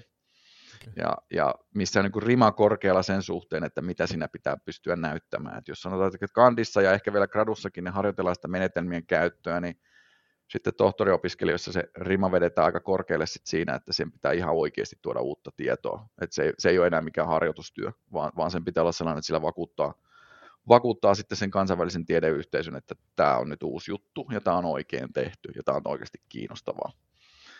Ja, ja sitten se viimeiset viisi, vi, viides ja kuudes vuosi niin keskittyy sitten siihen, että viimeistellään näitä tutkimuspapereita, esitellään niitä kansainvälisissä konferensseissa, saadaan lisää palautetta, parannetaan, hierotaan – saattaa olla, että väitöskirjan pituus ei joku sata sivuuta jopa alle, mutta sitten sitä vaan hierotaan ja hierotaan ja hierotaan, että joka ikinen lause, mitä väittää, niin, niin se, se, pitää olla, niin kuin, se pitää olla oikein ja hyvin kirjoitettu. Ja sitten siinä viimeisenä vuonna sitten törkätään ihmiset, sanotaan, että käys hankkii itsellesi työpaikka, eli mitä se käytännössä tarkoittaa, niin on kerran vuodessa tämmöiset isommat konferenssit, missä on sitten yliopistot, heillä on ollut paikkoja auki ja haastattelevat samoihin aikoihin ja sitten kutsutaan ihmisiä normaaliaikoina kampusvisiitille ja korona-aikoina sitten tämmöisille virtuaalisille kampusvisiiteille, missä sitten ha- vähän niin kuin haastatellaan ja ihmiset esittelee näitä omia tutkimuksia ja yritetään sitten löytää, yliopistot yrittää löytää parhaan mahdollisen ihmisen, joka haluaisi heille töihin ja, ja toisaalta kandidaatit haluaa parhaan mahdollisen yliopiston joka, ja mielenkiintoisimman mahdollisen paikan, joka haluaa heidät töihin. Ja se voi olla valtavan mielenkiintoinen prosessi, että meillä on päätynyt ihmisiä töihin Hongkongiin, Yhdysvaltoihin use, ylio, useampaan yliopistoon, Portugaliin, Lontooseen, että voi, voi päätyä oikeastaan, oikeastaan ihan mihin vaan, että kaupun, tyypillisesti sellaiseen kaupunkiin, missä on merkittävää taloudellista toimintaa. Oliko noin noi, nopeasti vielä noista sun aikaisista, sen onko sä näitä tutkimuksia teit tohtori-opiskelijana ja sitten väitöskirjaa, niin oliko ne millaisista aiheista? Olin katsovina, että sulla on just erikoistumista niin corporate ja behavioral financeen, niin oliko te jo tänä aikana ne vallitsevat mielenkiintoisia? Oli joo, että meillä oli silloin parikymmentä vuotta sitten, niin oli, oli tämä Matti Keloharjo hankkima Suomen ton, ton nykyinen Euroclear Finland, eli arvopaperikesku, silloin se arvopaperikeskuksen aineisto, missä oli niin kuin joka ikinen pörssikauppa joka ikiseltä ää, markkinaosapuolelta siinä, siinä aineistossa. Ja, ja se oli silloin, silloin niin kuin hyvinkin uniikki data, että siitä oli, Matti sen sitten sai 90-luvun puolivälissä se data ja teki sitä muutaman valtavan mielenkiintoisen ja valtavan siteeratun tutkimuksen. Ja tämä aineisto tuli sitten laajempaa käyttöön laitoksen, laitoksen sisällä ja, ja pääsin sitten siihen projektiin mukaan ja ja, ja siinä oli sitten niin kuin valtavasti ideoita jo olemassa, että mitä, mitä sillä voi sitten tehdä ja pääsin sitten pääsin siinä sitten niin kuin mukaan, mukaan sitten siihen, siihen projektiin, mutta siellä tuli tehtyä niin kuin asioita, jotka oli tämän niin kuin behavioral financein ja, ja ehkä niin kuin yritys, yritysrahoituksen niin, niin, niin rajapinnassa. Tutkin osinkokaupankäyntiä, verokikkailua siellä ja ehkä enemmän tämmöistä rationaalista, rationaalista kaupankäyntiä. Sitten oli yksi osinkojen taka, takaisin sijoittamisesta yksi tutkimus. Siinä oli sitten molempia sekä niin kuin behavioral että rationaalisia motiiveja. Ja, ja, ja sitten yksi, yksi paperi oli sitten siinä, katsottiin, kun ihmiset hölmöili merkintäoikeusanneissa, eli he saivat näitä merkintäoikeuksia ja sit osa jätti niitä käyttämättä tai myi liian halvalla tai toteutti liian aikaisin tai, tai näin. Että semmosia. Joo. Tota, ennen kuin sä sitten lähdit sinne tota, työelämään McKinseyn puolelle, niin tota, sä olit sitä ennen jo assistant professor, eikö, eikö se ollut näin? Joo, siis se oli silloin se vanha systeemi, eli, eli, eli nykyään tuommoinen ei olisi mahdollista. Et silloin oli semmoinen titteli tai rooli kuin yliassistentti. Ja, ja sitten siinä, siinä niin roolissa pystyy olemaan niin tyypillisesti joko, joko tohtori semmoisen viiden vuoden työsopimuksella, jolloin se vastasi niin kuin nykyistä assistant professoria, mutta ihan hirvittävän paljon pienemmällä palkalla. Tai sitten siinä pystyi niin kuin olemaan maisteri tai lisuri niin kuin hoitamaan sitä virkaa aina vuoden mittaisilla työ, työsopimuksilla. Ja, ja, ja että se oli lähinnä niin kuin sopimustyyppi ja siihen kuului vähän enemmän opetusvelvollisuutta kuin, kuin silloin oli semmoinen titteli kuin assistentti, mikä vastaa ehkä nykyään niin kuin tohtoriopiskelijaa. Niin, niin siihen sitten kuului vähän enemmän opetusta, että mä taisin silloin opettaa parilla kurssilla ja, ja, ja pitää kandi, kandiryhmiä, joka oli sitten ehkä niin kuin vähän enemmän opetusvelvollisuutta kuin mitä, mitä nykyään sitten kuuluisi. Mutta aavistuksen verran paremmalla palkalla. Joo, okei. Okay sitten 2006 sä tota, siirryt McKinseyn puolelle, niin oliko se just sitä aikaa, että sulle sanottiin, että nyt homma, homma on joku duunipaikka vai miten tämä siirtymä sitten meni tonne? Sen, no tämä siirtymä, mulla oli itsellä vähän semmoinen fiilis, että, että okei, vaikka mä tykkään tästä akateemisesta urasta ja näin, niin, niin, niin tämä on äärettömän mielenkiintoista, niin siinä oli, siinä oli oikeastaan muutamakin syy. Et yksi oli se, että silloin tämä urajärjestelmä – oli kovin vanhakantainen ja, ja niin kuin, tavallaan se valmistuneen tohtorin palkka, niin se oli pikkusen pienempi kuin Suomen ekonomiliiton keskimääräiselle opiskelijalle, keskimääräiselle valmistuneelle suositeltu kuukausipalkka keskimääräisestä hommista. Ja totesin, että jos, jos haluan ikinä esimerkiksi omistaa kotini, niin tämä ura ei ole niin kuin mahdollinen mulle. Että mulla ei ole taloudellisia resursseja ruveta yliopistoihmiseksi. Mm. Ja tota, tota, tota, vaikka niin kuin raha ei sinänsä motivoitunut, mutta tavallaan siinä meni niin kuin raja, että jos siinä joutuisi olemaan ikuisesti niin kuin prekariaattina, niin siinä, siinä meni niin kuin raja. Ja tota, sitten toinen, toinen syy oli sitten ehkä se, että halusin, halusin niin kuin miettiä, että, että harmittaisi, jos en edes kokeilisi yksityistä sektoria. Että harmittaisi mm. tosi kovasti, että jos en edes, jos en koskaan saisi tietää, että olisinko ollut vielä kiinnostuneempi yksityisestä sektorista. Jep. Ja, ja sitten mietin, että mikä voisi olla mielenkiintoinen instituutio Helsingissä. Että silloin, silloinen puolisoni niin oli, oli Helsingissä, niin ajattelin, että ei kauhean kauas viti kaupunkiin vaihtaa. Ja mm. silloin tämä, tämä työnantaja tuntui kaikkein mielenkiintoisimmalta, mitä, mitä kaupungissa sitten oli. Tuosta nopeasti sanon vielä, että palaten aikaisempaa, kun puhuttiin, että kannattaa just kokeilla, kokeilla kaikkea, niin tässä se taas ilmenee käytännössä ei kaikkea, mutta siis just erilaisia, ettei jää katua sitten ainakaan, ettei, ettei kokeilla. Niin, että jos, jos mä olisin fokusoitunut, niin sitten olisi jatkanut siitä suoraan akateemiselle uralle, olisi varmaan neljä vuotta aikaisemmin tai, tai, tai vastaavaa, niin olisi, olisi ollut olisi edennyt akateemisella uralla, mutta en mm. mä nyt sitä kadu, että ei, ei, ei elämä ole mikään lineaarinen peli, jossa, jossa pitää niin. optimoida niin kuin varallisuus tai, tai sosiaalinen status niin kuin eläkkeelle jäänti hetkellä, että Jep. pitää tehdä sitä, mikä milloinkin tuntuu kivalta ja mielenkiintoiselta. Ja säilyy parhaiten tämmöiset jännitys- ja yllätyselementit, kun ei, ei ihan liikaa kaikkea suunnittele ja mieti ihan viimeisen. No just näin, ja sitten tavallaan sen ikäisenä vielä, kun ei ole lapsia ja näin, niin, niin sen ikäisenä pystyy vähän niin kuin olemaan niin kuin joustava ja mm. muuttamaan vähän niin kuin elämän tyyliä ja, ja näin vähän niin kuin joustavammin. Et, et sit, sitten kun on lapsia ja omistaa niin kuin esimerkiksi kotinsa, niin siinä vaiheessa menee niin kuin isojen muutosten tekeminen menee kovin paljon hankalammaksi, koska siinä, siinä muutoksessa on aika paljon stakeholdereita. Kyllä. Oliko toi McKinseyllä haku siihen aikaan sitten ihan, ihan käytännössä hait vaan avoimesta hausta tai laitoit viesti, miten se käytännössä? No muistat? joo, samanlaisia kai toimii nykyäänkin, että okay. milloin vaan voi sinne hakea. Niin. Yes. Joo, mitäs, tuota, haluatko vähän avata vielä sitä, että miten, mitä sä Mäkkin sillä teit, eli, eli jos me lähdetään ihan siitä liikkeelle, että, että mitä konsultti tekee? No nyt täytyy määritellä, että mitä tekee mikä konsultti. Että konsultti on hirveän yleinen sana, että se voi tarkoittaa teknistä konsulttia, joka, piirtelee, joka piirtelee rakennuspiirustuksia, tai konsultilla voidaan tarkoittaa tällaista niin kuin 60-vuotiaasta harmaahiuksista neuvonantaja, joka, joka antaa neuvoja, mutta ei pistä mitään paperille. Ja, ja, ja sitten on niin kuin, ehkä tällaisia, mitkä niin kuin meiltä valmistuneille vähän niin kuin luontevampia rooleja on on sitten niin kuin strategiakonsultihommat tai, tai sitten voi olla niin kuin konsultihommat esimerkiksi näissä iso, isoissa tilintarkastusyhteisöissä, joissa sitten katsotaan lukuja läpi tai, tai, tai, tai niin mä tein siis niin kuin strategiakonsultin hommia Ja, ja siellä oli sitten niin kuin erinäisiä, erinäisiä toimeksiantoja, erityyppisiä.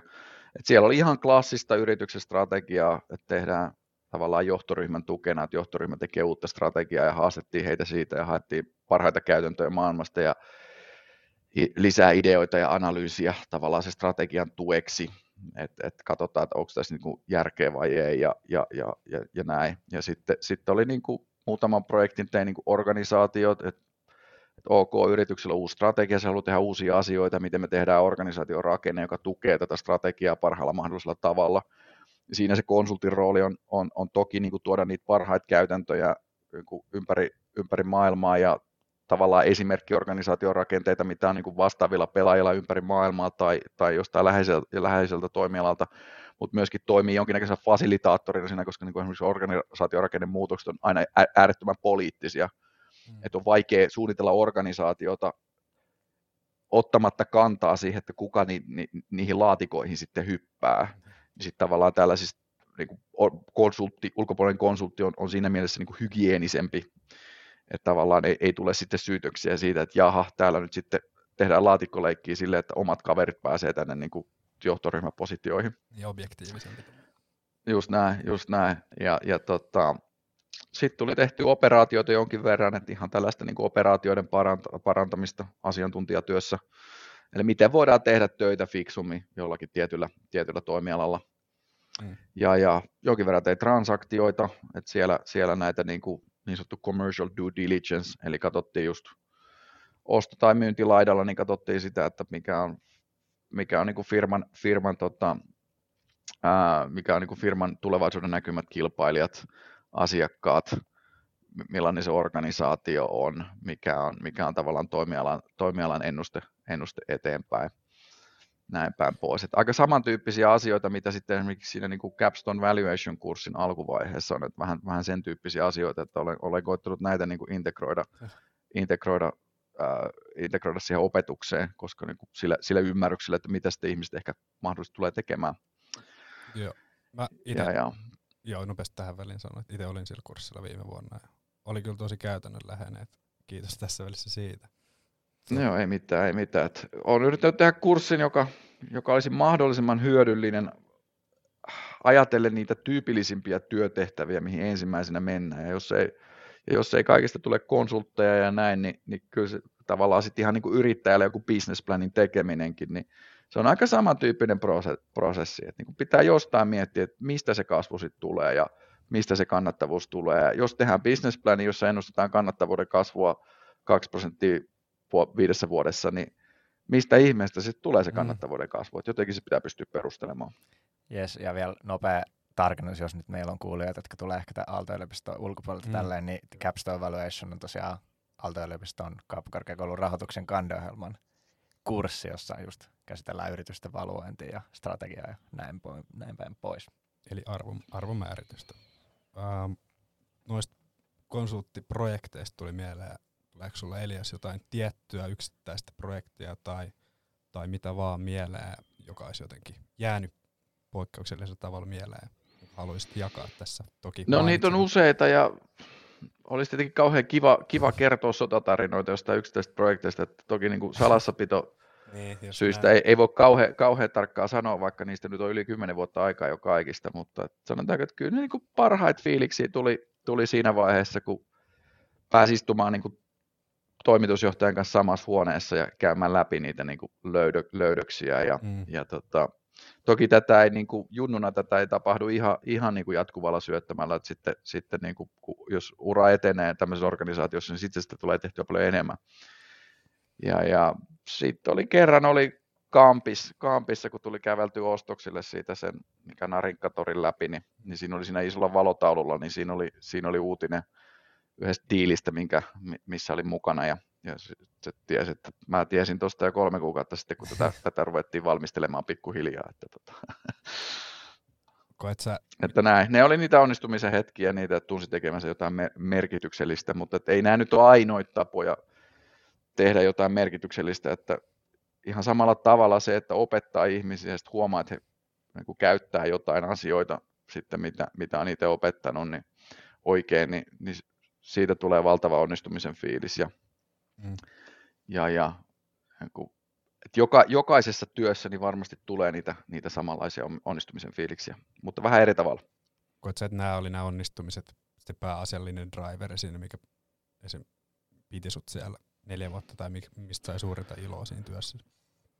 No siinä oli useita, että siis tavallaan se valtava oppiminen, mitä, mitä siinä organisaatiossa sai, niin se, se piti myös siellä. Että joka ikinen projekti oli uusi ja joka ikisessä projektissa sai niin kuin jotain, jotain uutta. Että joko oli uutta toimialaa tai uutta funktiota tai uutta projektityyppiä tai, tai jotain kulmaa oli aina uutta. Että ei oikein, ikinä ei oikein voinut olla niin kuin silleen, että hei, mähän osaan tähän hommaa ja tämä on easy. Mm. Et koko ajan tuli, tuli haastetuksi. Ja sitten tietenkin se, mikä on tuollaisessa organisaatiossa saa tehdä töitä, siinä on vähän sama kuin tuolla rahoituksen laitoksella tekee töitä, että saa olla tekemisissä aivan valtavan älykkäiden ihmisten kanssa, jotka on niin kuin aivan valtavan lahjakkaita ja, ja, ja näin, ja, ja sellaiset ihmiset oppii ihan käsittämättömän paljon. Joo.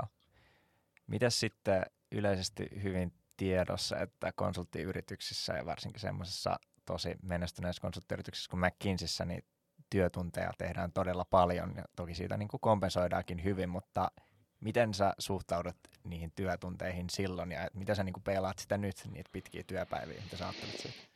No silloin tuli kokeiltua niitä äärilaitoja niin, ja totesin, että en, en, en, en halunnut tehdä sitä niin kuin kovinkaan pitkään. Että tuli, sitten kun rupesi tulee 80 tuntisia työviikkoja, ei, ei niitä montaa ollut, mutta niitäkin tuli. Mm. Niin totesin, että se oli niin stressaavaa ja niin, tota, niin epämukavaa, että totesin, että mä, mä, en mä tällaisia juttuja halua tehdä. Mm. Ja to, toisaalta, toisaalta silloin se organisaatio, niin siellä myös sai sanoa, että niin kuin, this is too much, että niin kuin sit seuraava projekti voisi olla vähän sellainen järkevämpi, ja sitten saattoi olla vähän maanisempi kaveri siinä vieressä, joka sanoi, että ei mitään, että uutta vaan samanlaista putkea, että ihmiset on vähän erilaisia. Niin, niin, niin, niin tota, et silloin, mitähän mä olin silloin 26 30 niin silloin, silloin tietenkin vähän nuorempi, niin silloin koin, että se 50-55 tuntia oli vielä ihan fine. Mm-hmm. Et sen verran pystyi tekemään töitä, että siinä kerkesi käymään salilla ja kerkesi, kerkesi syömään rauhassa niin kuin illallisen ja kerkesi vaihtaa jonkun sana ystävän tai, tai, tai tyttöystävän kautta vaimonsa kanssa, niin, niin, niin se oli mulle ihan fine. Mutta että, niin kuin tässä elämäntilanteessa on kaksi lasta ja muitakin kiinnostuksen kohteita, niin että semmoinen pysyvästi 55 tuntia niin voisi olla, voisi olla vähän liikaa. Joo. Mutta jolle, jotkut ihmiset on niin maanisia, että ne pahtaa sen 70 tuntia plus niin kuin yli 50 Mutta että yleensä jossain vaiheessa se hidastuu ja ihmisillä tulee niin kuin muita prioriteetteja. Ja mm. sitten tuommoisessa äärimmäisen fiksujen ihmisten organisaatiossa, niin siellä siitä tulee niin osittain myös stamina game, että siitä tulee semmoinen motivaatio katsoa stamina game, että ketkä oikeasti haluaa olla siellä ihan niin kuin 10-20 vuotta. Ja et, et kyse ei välttämättä siitä, että jos te katsotte niin kuin investointipankin tai konsulttifirman tai lakitoimiston partnereita, niin se on osittain, osittain siinä on kyse siitä selektiivisyydestä, että siellä on niin kuin todella fiksuja tyyppejä töissä, mutta osittain siinä on myös kyse siitä, että, että ne ihmiset on myös valinnut sen, että se, he, he haluavat tämmöistä niin kuin lifestylea niin kuin kymmeniäkin vuosia. Mm. Paljon tuossa varmasti kiinni siitä, miten arvottaa omaa vapaa-aikaansa ja kuinka arvokkaaksi sen kokee, ja miten sen työn näkee. Sille Just näin, ja, ja tavallaan siinä marginaalissa ne vapaa-ajan tunnit on erittäin tärkeitä. Et jos miettii, että et, et jos tekee kahdeksan tuntia päivässä töitä, niin ei, ei, ei, ei tarvitse oikein luopua mistään mm. muusta. Sitten jos tekee kymmenen tuntia päivässä töitä, niin siinä joutuu niin kuin vähän jo luopumaan sosiaalisista suhteista ja ehkä pikkusen siitä, että ei ole aikaa nyt mihinkään arkisin mihinkään tunnin dinnerille ja näin. Sitten jos tekee 12 tuntia päivässä, niin sitten rupeaa, että okei, sitten jää liikunta pois. Jos tekee 14 tuntia päivässä, niin sitten rupeaa jäämään, että ok, että kerkeekö mä nyt käymään suihkussakaan tässä näin ja, ja enää puhettakaan, että edes minimaalisia. Ja sitten sit kun mennään niin kuin 16 plus tunteja, niin silloin ruvetaan oikeasti tinkimään, että tämä ei ole enää terveellistä. Tämä ei ole mm. missään olosuhteessa edes lyhyellä aikavälillä terveellistä tämä homma. Mm. Hyvä, että... Tavallaan siinä marginaalissa ne työtunnit, ne vapaa-ajan tunnit on aina arvokkaita, mutta se, että jos miettii, että treidaanko mä 10 tunnin työpäivistä 6 tunnin työpäiviin, niin siinä ei välttämättä ihan hirveästi merkitystä, mutta treidaako sitten 16 tunnin työpäivistä 12 tunnin työpäiviin, niin siinä on valtavasti merkitystä omalle hyvinvoinnille. Mm.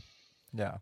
Tota, mä nopeasti vielä otan siitä kompensaatiostakin, jos pystyt tai haluat mm. sanoa, niin tässä on sinällään hyvä, hyvä paikka myös kertoa, että millaisella palkalla sitä sitten tuommoista tekee tai millaisella teit. Uh, no, en muista jonkinlaisen NDA, mä, mä kirjoitin, en, todennäköisesti en saa kommentoida niin. palkka-asioita, mikä mulla ja on varmaan myöskin unohtanut nämä palkka-asiat, niin. mutta sanotaanko, että ne, ne, ne palkkataso ehkä niihin työtunteihin nähden, niin, niin ei välttämättä ollut kovinkaan houkutteleva. Ja siis tällaisissa organisaatioissa, niin, niin, niin se, palk, se, se varsinainen kompensaatio tulee sit siitä, että jos siellä organisaatiossa on pitkään ja jää mm. sinne, niin silloin, silloin se palkka nousee niin kuin erittäin korkealle ja silloin, silloin se on hyvinkin niin kuin linjassa siihen käytettyyn niin kuin työtunteihin. Mm. Ja sitten se tulee epäsuorasti niille, jotka ei jää niihin organisaatioihin, se tulee epäsuorasti sitä palkkaa tulee sit siitä, että nämä ihmiset oppii paljon, niin. ne pystyy käyttämään niitä taitoja toisessa organisaatiossa ja, ja, ja heillä on niin kuin inhimillistä pääomaa, jonka voi viedä muualle. Eli, eli niin kuin työuran alussa, jos miettii, että jos, jos teillä on niin onnellinen mahdollisuus tai onnellinen tilanne, että teillä on useampi työtarjous pöydällä, niin, niin se palkka on lähes täysin irrelevantti. Et sanotaanko, että satanen sinne tai satanen tänne, niin sille mitään merkitystä. Et se, milloin merkitystä on se, että onko se semmoinen organisaatio, missä, missä te, te olette niinku sen intohimon kanssa tekemisissä ja sellainen, mistä te opitte paljon ja, ja, ja missä te viihdytte. Sitten sillä niinku palkkaa rupeaa miettimään, niin se tulee vasta paljon paljon myöhemmin työelämässä, että, että kannattaa niinku miettiä palkkaa niinku isolla painolla os, os, osalla, osana niinku urapäätöksiä. Mm se on lähinnä vaan se, kun varmasti nuorelle mielelle, kun lyödään iso määrä rahaa tai mainitaan eteen, niin saattaa sekoittaa aika nopeasti ja sokeutua siinä. Niin sit... ei, ei siinä nyt niin paljon maksettu, että se millään tavalla so- sekoittaisi päänsä, että ei, ei se, ne on ihan eri toimialat sitten ne, että jos, jos haluaa paljon rahaa, paljon rahaa nuorena, niin silloin, silloin pitää olla tota, silloin pitää olla myynti, myyntigeenit ja myyntiosaaminen ja sitten menee luukuttaa jotakin, jotakin niin kuin sijoituspalvelutuotetta, menee luukuttaa institutionaaliselle asiakkaalle Lontooseen, niin se on se, on se missä niin kuin rikastuu nopeasti, jos, jos on oikea skillsetti ja, ja oikea lahjakkuus. No. Se on se sales, sales-puoli on kyllä niin kuin paljon parempi kuin tuollainen tavallaan generalisti konsultti. Mm. konsultti. Okay. Hyviä, hyvä pointti. Jep voidaan sitten seuraavaksi varmaan hypätä tähän tota, mm. hyppyyn takaisin akateemisen maailmaan. Eli tosiaan McKinseyllä viihdyit vuodesta 2006 vuoteen 2010 ja sitten tota, 2010 palasit, taisi olla silloin jo Aalto-yliopistoksi muuttuneeseen korkeakouluun, eikö näin? Kyllä.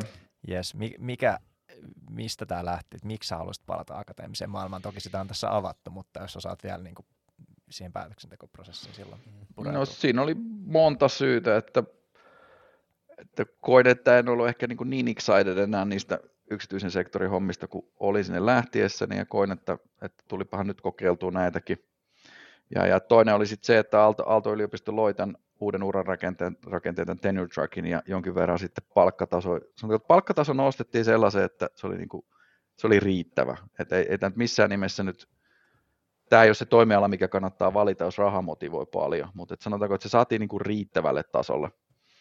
Ja, ja kolmas oli sitten se, että mulla oli sitten yksityiselämässä sellainen tilanne, että vaimo sitten sai työpaikan ulkomailta, niin, niin, niin sanotaanko, että strategiakonsulttina ja eri, eri valtioissa niin on, on hyvin vaikea pitää, pitää mitään niin kuin järkevää ihmissuhdetta yllä, mutta mm. sitten, sitten tota, tämä toimiala on sitten taas sen verran joustavampi, että se oli mahdollista.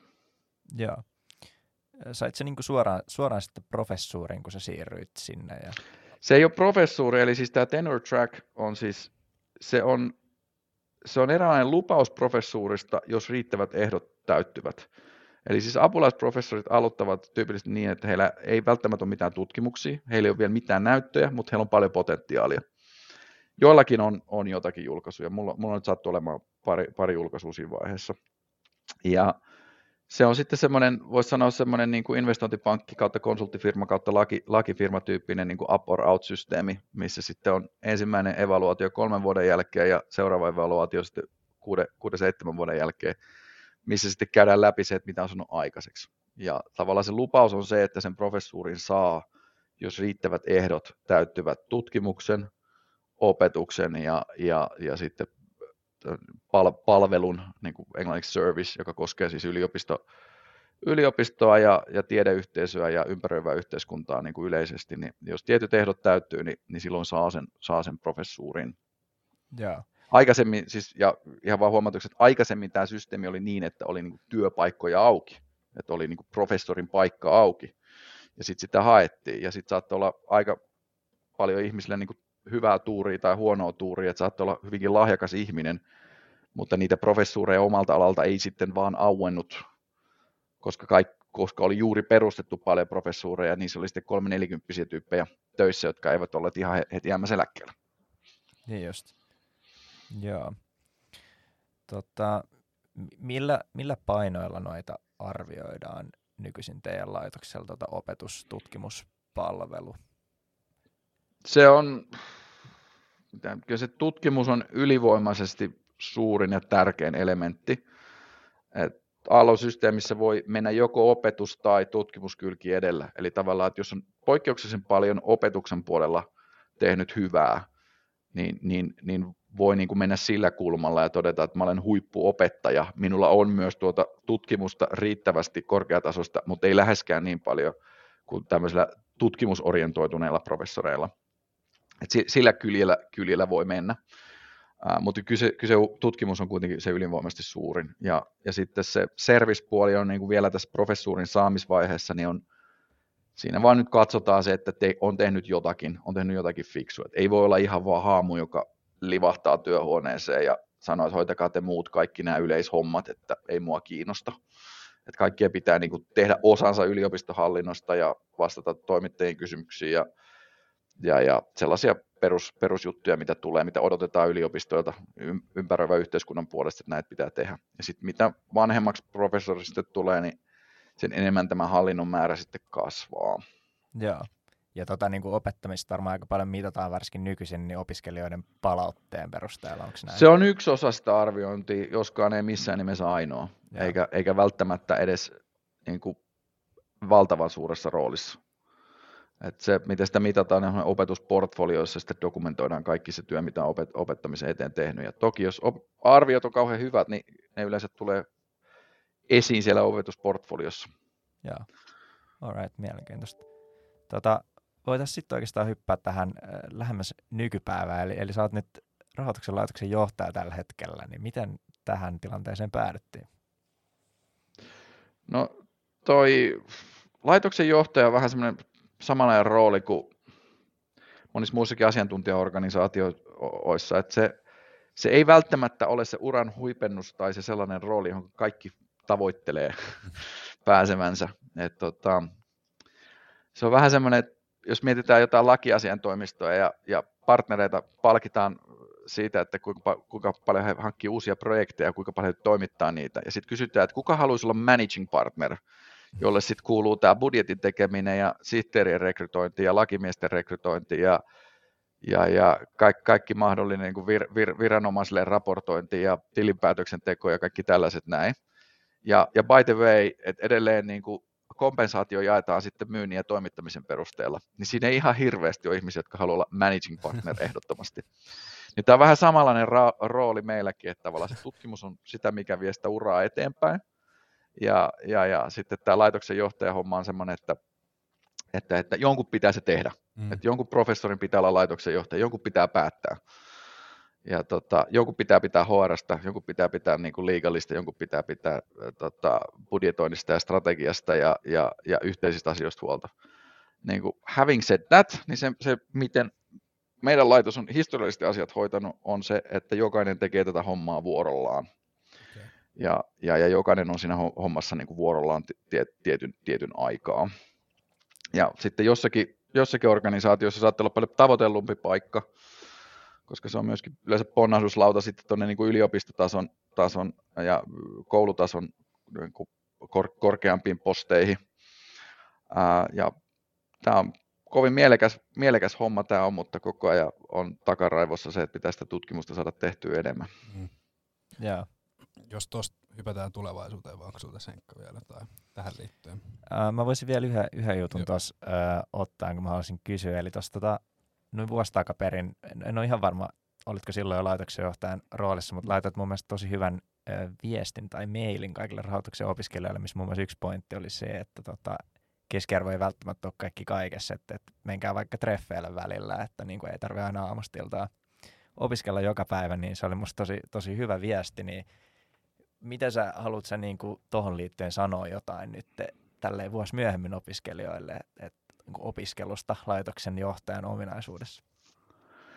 Niin oikeasti aika samat viestit on, että jos että te olette nuoria, niin kuin opiskelijat on, on, on nuoria, jaksaa tosi paljon ja monet, monet on tosi innostuneet siitä, ja suuri osa toivottavasti on tosi innostuneet siitä, mitä opiskelee ja, ja näin, että ei siinä ole mitään väärää tehdä paljon duunia, että jos se on, if that makes you happy, mm. mutta sitten niin kuin välillä kannattaa niin kuin pysähtyä ja miettiä, että onko nyt vähän mennyt liian pitkälle vai ei, että kannattaisiko tehdä jotain muuta välissä. Mm. Ja monesti esimerkiksi niin ongelman ratkaisu ja näin, niin se laatu paranee, kun pitää pikku breikin, käy lenkillä tai, tai näkee ystäviä tai jotain, ja sitten palaa sen saman ongelman ääreen uudelleen. Et siinä vaiheessa, kun huomaa itse, että jurnuttaa siinä läppäri ja homma ei oikein etene ja ajatus ei oikein kirkastu, mutta tuntei kuluu, niin. niin siinä vaiheessa kannattaa oikeasti hypätä ja tehdä niin kuin jotain ihan muuta. Ja sitten jos miettii semmoista niin kuin yield to effort ratiota, niin, niin monesti se niin kuin aivan älytön nysvääminen, niin se ei ole enää kovin korkea. Et että tavallaan se kolmonen tai nelonenkin on ihan hyvä arvosana, että, että, että ei, ei sillä ole niin kuin suurtakaan merkitystä. Ja sitten työelämässä tosissaan niin se sääntö pätee, että you're only as good as your last game. Et mm. Sen jälkeen kun eka työpaikka on hankittu, niin, ja, ja by the way, ekas työpaikassa suurin osa, suuri osa työnantajista ei välitä siitä pistekeskiarvosta mitään. On tietty määrä elitistisiä työnantajia, jotka käyttävät sitä jonkinnäköisenä mittarina, mutta se ei ole ainoa mittari. Mutta sen jälkeen, kun se on se eka työpaikka hankittu, kun te olette sen ekan, ekan työpaikan sainannut, niin siinä vaiheessa ei mitään merkitystä enää niillä niin te arvosanut. Kukaan ei tunne kysymään. Et siinä vaiheessa, millä on merkitystä, niin on se, että saatetaan soittaa sille kollegalle tai, tai pomolle ja kysyä, että onko tuo hyvä tyyppi, mitä se sai aikaa, mm-hmm. miksi se on lähes teiltä. Että et tavallaan se, se pistekeskiarvo, niin se on vain yksi mittari, jota pieni määrä työnantaja käyttää yhtenä mittarina, niin sit kannattaa kysyä itseltä, että onko tämä nyt sellainen asia, mitä mä haluan nyt optimoida tässä mm. viisi vuotta ja, ja omistaa elämäni niin kuin tämmöisen yhden luvun pumppaamisen niin ylös kuin mahdollista, oppimisen, oman elämän ja kaiken kivan kustannuksella. Joo, tosi hyvä ja tärkeä viesti. Niin, varmasti kaikille opiskelijakuuntelijoille nyt etenkin, että just, ja tämäkin liittyy sen itsereflektioon. Joo, ja varmaan alumnikuuntelijat ajattelee, että siis et tuossa ei mitään järkeä tuossa arvosanojen hinkkaamisessa. Niin, totta. Joo, siellä on varttunut, varttuneempaa tietoa jo kertynyt. Mutta tota, joo, jos sitten hypätään vähän tuohon nyky, nykyhetkeen vielä itsessään, tai ehkä tulevaisuuteen päin. Mainitsit just, että on in, tai niinku halu päästä jo tekemään enemmän tutkimusta ja käyttää enemmän aikaa tutkimukseen, niin jos miettii lähitulevaisuutta, niin onko se sitä, mitä sä haluat niin kuin ihan selkeimpänä asiana tehdä vai onko jotain muita lähitulevaisuuden, miksei sitten pidemmänkin jakson unelmia tai suunnitelmia? Joo, kyllä tässä on näitä tutkimusprojekteja on pöydällä sen verran, mitä pitäisi päästä tekemään, että niihin on nyt kova, kova hinku, hinku, mutta koko ajan tulee inboxiin kaikenlaista asiaa, missä pitää sitten hoidella yhteisiä, yhteisiä asioita, eikä sinne mitään, ne on myös tärkeitä asioita. Varmaankin, ehkä tämä nyt on enemmän ikäkysymys ja varmaan niin alumnikuuntelijat, jotka on niin lähempänä samaa ikäryhmää tai, tai korkeampana, niin ehkä tulisi sellaisia ajatuksia, että, että, että kun monesti se työura on semmoinen kovin itsekeskeinen, että miettii, että mitä minä haluan ja mitä, mitä minä, minä niin kuin, miten minä menestyn parhaiten tällä työuralla ja miten, miten nyt optimoin tämän, tämän niin kuin ura-askeleet, niin ehkä tämän ikäisen rupeaa myös miettimään sitä, että olisiko nyt jotain, millä, millä voisi niin kuin auttaa mahdollisimman paljon muita ja mahdollistaa muille ihmisille niin kuin luoda polkuja tohtoriopiskelijoille ja tutkijatohtoreille ja, ja muille ihmisille tavallaan kehittää heitä ja, ja mahdollistaa heille sitten niin kuin tuleva, paremman tulevaisuuden. Ja sitten kun tätä pystyy, niin kuin olen vielä kovin alussa tässä prosessissa, mutta kun mm. tätä pystyy tekemään, niin niin, niin siitä, siitä tulee niin kuin erittäin hyvä mieli. Ja ehkä sitten yliopiston sisällä tai, tai sitten yhteiskunnassa yleensä, niin, niin, niin ainakin minua motivoi tällä hetkellä ei, ei semmoiset työtehtävät, mistä tulee mahdollisimman paljon rahaa, vaan sellaiset tehtävät, missä tulee mahdollisimman paljon vaikuttavuutta, Mm. ainakin, ainakin sitten sitä käytettyä aikaa, aikaa kohden. Joo. Toki just luennoitsijana ja professorina sitä antaa jo jonkun verran yhteisölle tai aika paljonkin Kyllä, opiskelijoille. Uh, onko sitten jotain muita keinoja, mitä ehkä näet, että haluaisit antaa yhteisölle yhteiskunnalle, esim. jos ihan jostain hyvän tekeväisyydestä tai vastaavasta tämmöisestä asioista lähtee, tai onko ollut mielessä mitään semmoista? Tai... No, tässä nyt mietin seuraavia eduskuntavaaleja, en ole ehdokkaaksi lähdössä, mutta Okei. tässä nyt mietin, että pitäisikö lähteä johonkin niin kuin tausta, taustavaikuttajaksi johonkin porukkaan, että Mm. tuntuu, että kun katsoo nyt tota meidän poliittisen päätöksenteon tasoa ja, ja, ja, ja, ja miten, miten siellä asioita, asioita niin kuin hoidetaan, niin tulee semmoinen niin myötähäpeä, mm. Että ihan oikeasti, että tässä on kaikkien meidän rahat ja tulevaisuuden kyseessä, että ihan oikeasti. Mm. Että näinkö huonosti näitä asioita hoidetaan. Ja, ja näin, näin vähäisellä tietämyksellä, ja, ja siihen liittyy niin kuin paljon niin kuin aivan järjetöntä, älytöntä teatteria, että muka kysellään asiantuntijoilta jotain, Mm. ja, ja muka otetaan huomioon. Mutta sitten oikeasti päätöksiä tehdään täysin ideologisista ja, ja omista egoistisista ura, uranäkökulmista. Mm. Niin, niin toki, toki olen vain yksi ihminen näin kuin tässä, tässä 5,5 miljoonaa suomalaisten porukassa, että en Niin. tiedä paljonko, paljonko asia pystyy vaikuttamaan, mutta että ehkä, ehkä siellä voisi olla kiinnostusta Joo. oikea, oikean ihmisen niin ryhmässä oikealla, oikealla roolilla, niin katsotaan, katsotaan mihin tässä päätyy. Kuulostaa tosi hyvältä ja tuommoisia ajatuksia itselläkin niin yleisesti ollut välillä, kun tätä poliittista touhua seurannut mediasta, että ja just epä, epäily sitä, että mit, millä motiiveilla siellä näitä päätöksiä nyt tehdään ja just toivonut, että sinne hakeutuisi entistä enemmän niin kuin korkeasti koulutettuja ja laajasti ajattelevia. Ja sitten tähän liittyen just, että kuinka paljon asiantuntijoita nyt oikeasti käytetään siinä poliittisessa päätöksenteossa. Niin, Niin esimerkiksi tuo rokotusjärjestyskeskustelu, se on ollut täysin absurdi, koska se ei ollut lo- loogisesti johdonmukainen se keskustelu. mm. Et tota, sanotaan, että kuudellaan asiantuntijoita ja, ja tehdään niin kuin sitä, sitä mikä, on, mikä on järkevää ja millä pelastetaan ihmishenkiä. Ja Osmo, Professor Practice Osmo Soininvaara, joka on entinen vihreiden ministerikin ollut, niin Mm. hän kirjoitti aivan valtavan hyvän kirjoituksen tuossa vähän aikaa sitten blogiinsa, että, että tämä on ihan käsittämätöntä, että miten, miten, miten tätä, tätä ro- rokotusjärjestyskeskustelua esimerkiksi nyt käydään tällä hetkellä. Joo. Et, et, tällaisia asioita. Haluaisin lisää, lisää faktaa ja, ja lisää Mm. tiedettä ja lisää tietoa ja lisää, lisää niin kuin asiapohjaa poliittiseen päätöksentekoon. Joo. Et, ja jos ei näin ole, niin sitten ainakin, että lopetettaisiin se teatteri ja sanottaisiin vaan, että tämä on täysin ideologinen päätöspiste. Me uskomme tähän, tä- vaikka tästä tähän ei ole mitään muuta perusteluita. Kyllä. Sitten ainakin kansalaisille on selvää, että tehdään päätöksiä pelkkien uskomusten perusteella. Niinpä, se rehellisyys ja avoimuus siinä pitäisi olla. Kyllä, kyllä. se Se, olisi- Et se, se teatteri ärsyttää, mitä, mitä tuolla niin pidetään noilla politiikan lavoilla. Niin. Ehkä, niin. Onks, nyt tuli mieleen, että oot sä ollut sitten asiantuntijatehtävissä esimerkiksi johonkin ministeriöön tai muihin? En mä ollut Poliittisessa- päätöksenteossa mi- millä, missään roolissa, että mä en ollut verkostoitunut sinne suuntaan, että Mm, et on ollut niin muita, muita kiireitä ja muita kiinnostuksen kohteita, että sekin toimii, sekin toimii se homma niin, että siellä pitää sitten niin verkostoitua oikeiden ihmisten kanssa, että jos, jos niin taustavaikuttaja hommiin, ho, hommiin haluaa. Että tota, okay. Olen siis asiantuntijalausuntoja kirjoittanut tuomioistuimille ja, ja, ja, Mm. ja, ja ollut, ollut niin kuin jossain semmoisissa rooleissa, mutta, mutta tota, en ole politiikan puolella. Okei. Okay. Um, sitten tuosta tulevaisuudesta ehkä tuli vaan mieleen, kun mainitsit, että uh, nimenomaan tässä professoriurassa on mielenkiintoista tai kivaa tämä, että voit olla your own boss ja näin. Tuli siitä mieleen, että onko esimerkiksi ihan yrittäjäura tai onko ollut jotain tämmöisiä omia liikeideoita, mitä joskus miettinyt tai miettii, tai mitä haluaisi lähteä toteuttamaan, vai onko se sitten? No sellaisia pieniä ideoita on aina siellä täällä, mutta tämä on niinku semmoinen hyvä pohja, että tästä, tässä on mielekästä tekemistä ja ehkä semmoista niin kuin sanotaanko osa-aikayrittäjä hommaa Mm. voisi vois, vois kokeilla, mutta että toistaiseksi en ole, en ole päässyt kovin pitkälle konkretiaan niissä ajatuksissa. Okei. Okay. Alright. Tota, pitäisikö meidän Mikko hypätä viimeiseen, viimeiseen osioon? Mitä sanot? Joo, alkaa olla aika vähän kortilla, että ehkä, ehkä on nyt aika sitten sille. Yes, eli Mikon kolme kovaa loppukysymystä. Anna Mm. palaa.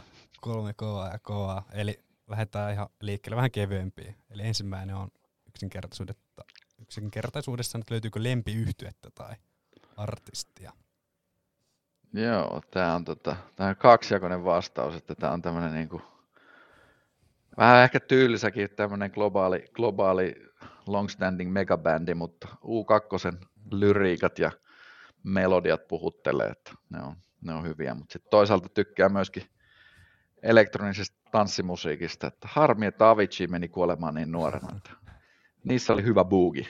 Mies kuolee, Niissä. mutta musiikki elää ikuisesti. Kyllä, kyllä, varmaan elää vahvemminkin, Niin, se on, mutta lisää ei ole tulossa, valitettavasti. jep. Kävitkö U2, eikö Suomessa oli keikka? Onko siitä jo aikaa? Kävin, joo, kävin ja asuin silloin siinä ihan Olympiastadionin lähellä, niin, niin, niin kuulin sen toisen keikan sitten parvekkeeltakin No vielä. niin, No niin. Tuli kahteen kertaan. kova. On löytyykö lempikappaletta vielä U2, kaivetaan sekin tästä. No joo, kyllähän se One, One on kaunis ja Mm. Walk on ja onhan niitä useampia, että missä erilaiset teemat, vähän mihin, mihinkin mielentilaan Jep. sopii.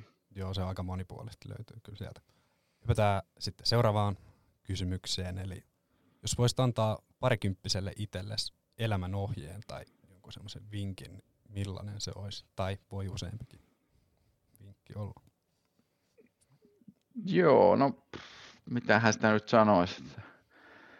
Ehkä, ehkä niin kuin se, että elämä on kokonaisuus. Et, et pitää, et se ei ole pelkästään se ura, se ei ole pelkästään se opiskelu, se ei ole pelkästään se perhe, se ei ole pelkästään ne kaverit. Että, tota, mielestäni aika hyvin sitä, sitä, sitä onnistuin, onnistuin pitämään kyllä tätä periaatetta yllä, mutta olisi jossain päätöksissä olisi voinut niin kuin miettiä kokonaisvaltaisemminkin, että, että tavallaan että hyvä, hyvä elämä, se on vähän niin kuin semmoinen neli, neli, tota, nelijalkainen jakkara, että siinä on, siinä on monta sellaista tukevaa elementtiä, että, Mm. koska, että siellä voi olla niin kuin se työnteko ja siellä voi olla niin kuin harrastukset ja siellä voi olla ystävät ja siellä voi olla perhe, että kannattaa pitää huolta, että ne on kaikki aina, aina niin kuin, jos ei nyt tasavahvoja, että mikä, mikään näistä ei niin kuin pääse ainakaan kokonaan, kokonaan irtoamaan, että muuten se jakkara kaatuu. Jep. Ja sitten viimeinen vielä, mikä on sun mielestä elämän tarkoitus? Tää, tää on, jos, jos tähän saisi vastauksen, niin, niin tota, tota, tämä, tämä tekisi kenestä tahansa tieteilijästä tai teologista maailman, maailman kuuluisa. On Tota, ehkä mä vastaan tähän nyt vähän, vähän, vähän tyl, ty, tyylisesti tämmöisestä niin kuin taloustieteen utilitaristisesta, Mm. utilitaristisesta kehikosta, että elä, elämän tarkoitus on tehdä, tehdä tota, itsensä onnelliseksi ja, ja silloin, silloin jos, jos rakastaa muita ihmisiä, niin silloin ne muut ihmiset tulevat mukaan siihen, siihen onnellisuuteen. Eli elämän ta- tarkoitus on tehdä itsestä ja muista ihmistä ympärillä onnellisia. Se ei ollut ollenkaan omasta mielestä tylsä, vaan mahtava vastaus. Se oli hyvä. Siihen on hyvä lopettaa, tuota, eiköhän me aleta laittaa hommaa pakettiin. Kiitos tosi paljon, että olit meidän vieraana Elias Rantapuska. Jes, Ei mitään, kiitoksia. varmasti oltaisiin moni muitakin juttuja voitu käydä läpi, mutta ehkä ne jää toiseen, toiseen kertaan. Kiitos munkin puolesta Elias, että pääsit, pääsit mukaan tähän jaksoon. Yes, Kiitos ja tsemppiä. kiitos ja kiitokset kuuntelijoille. Moi moi. Moro!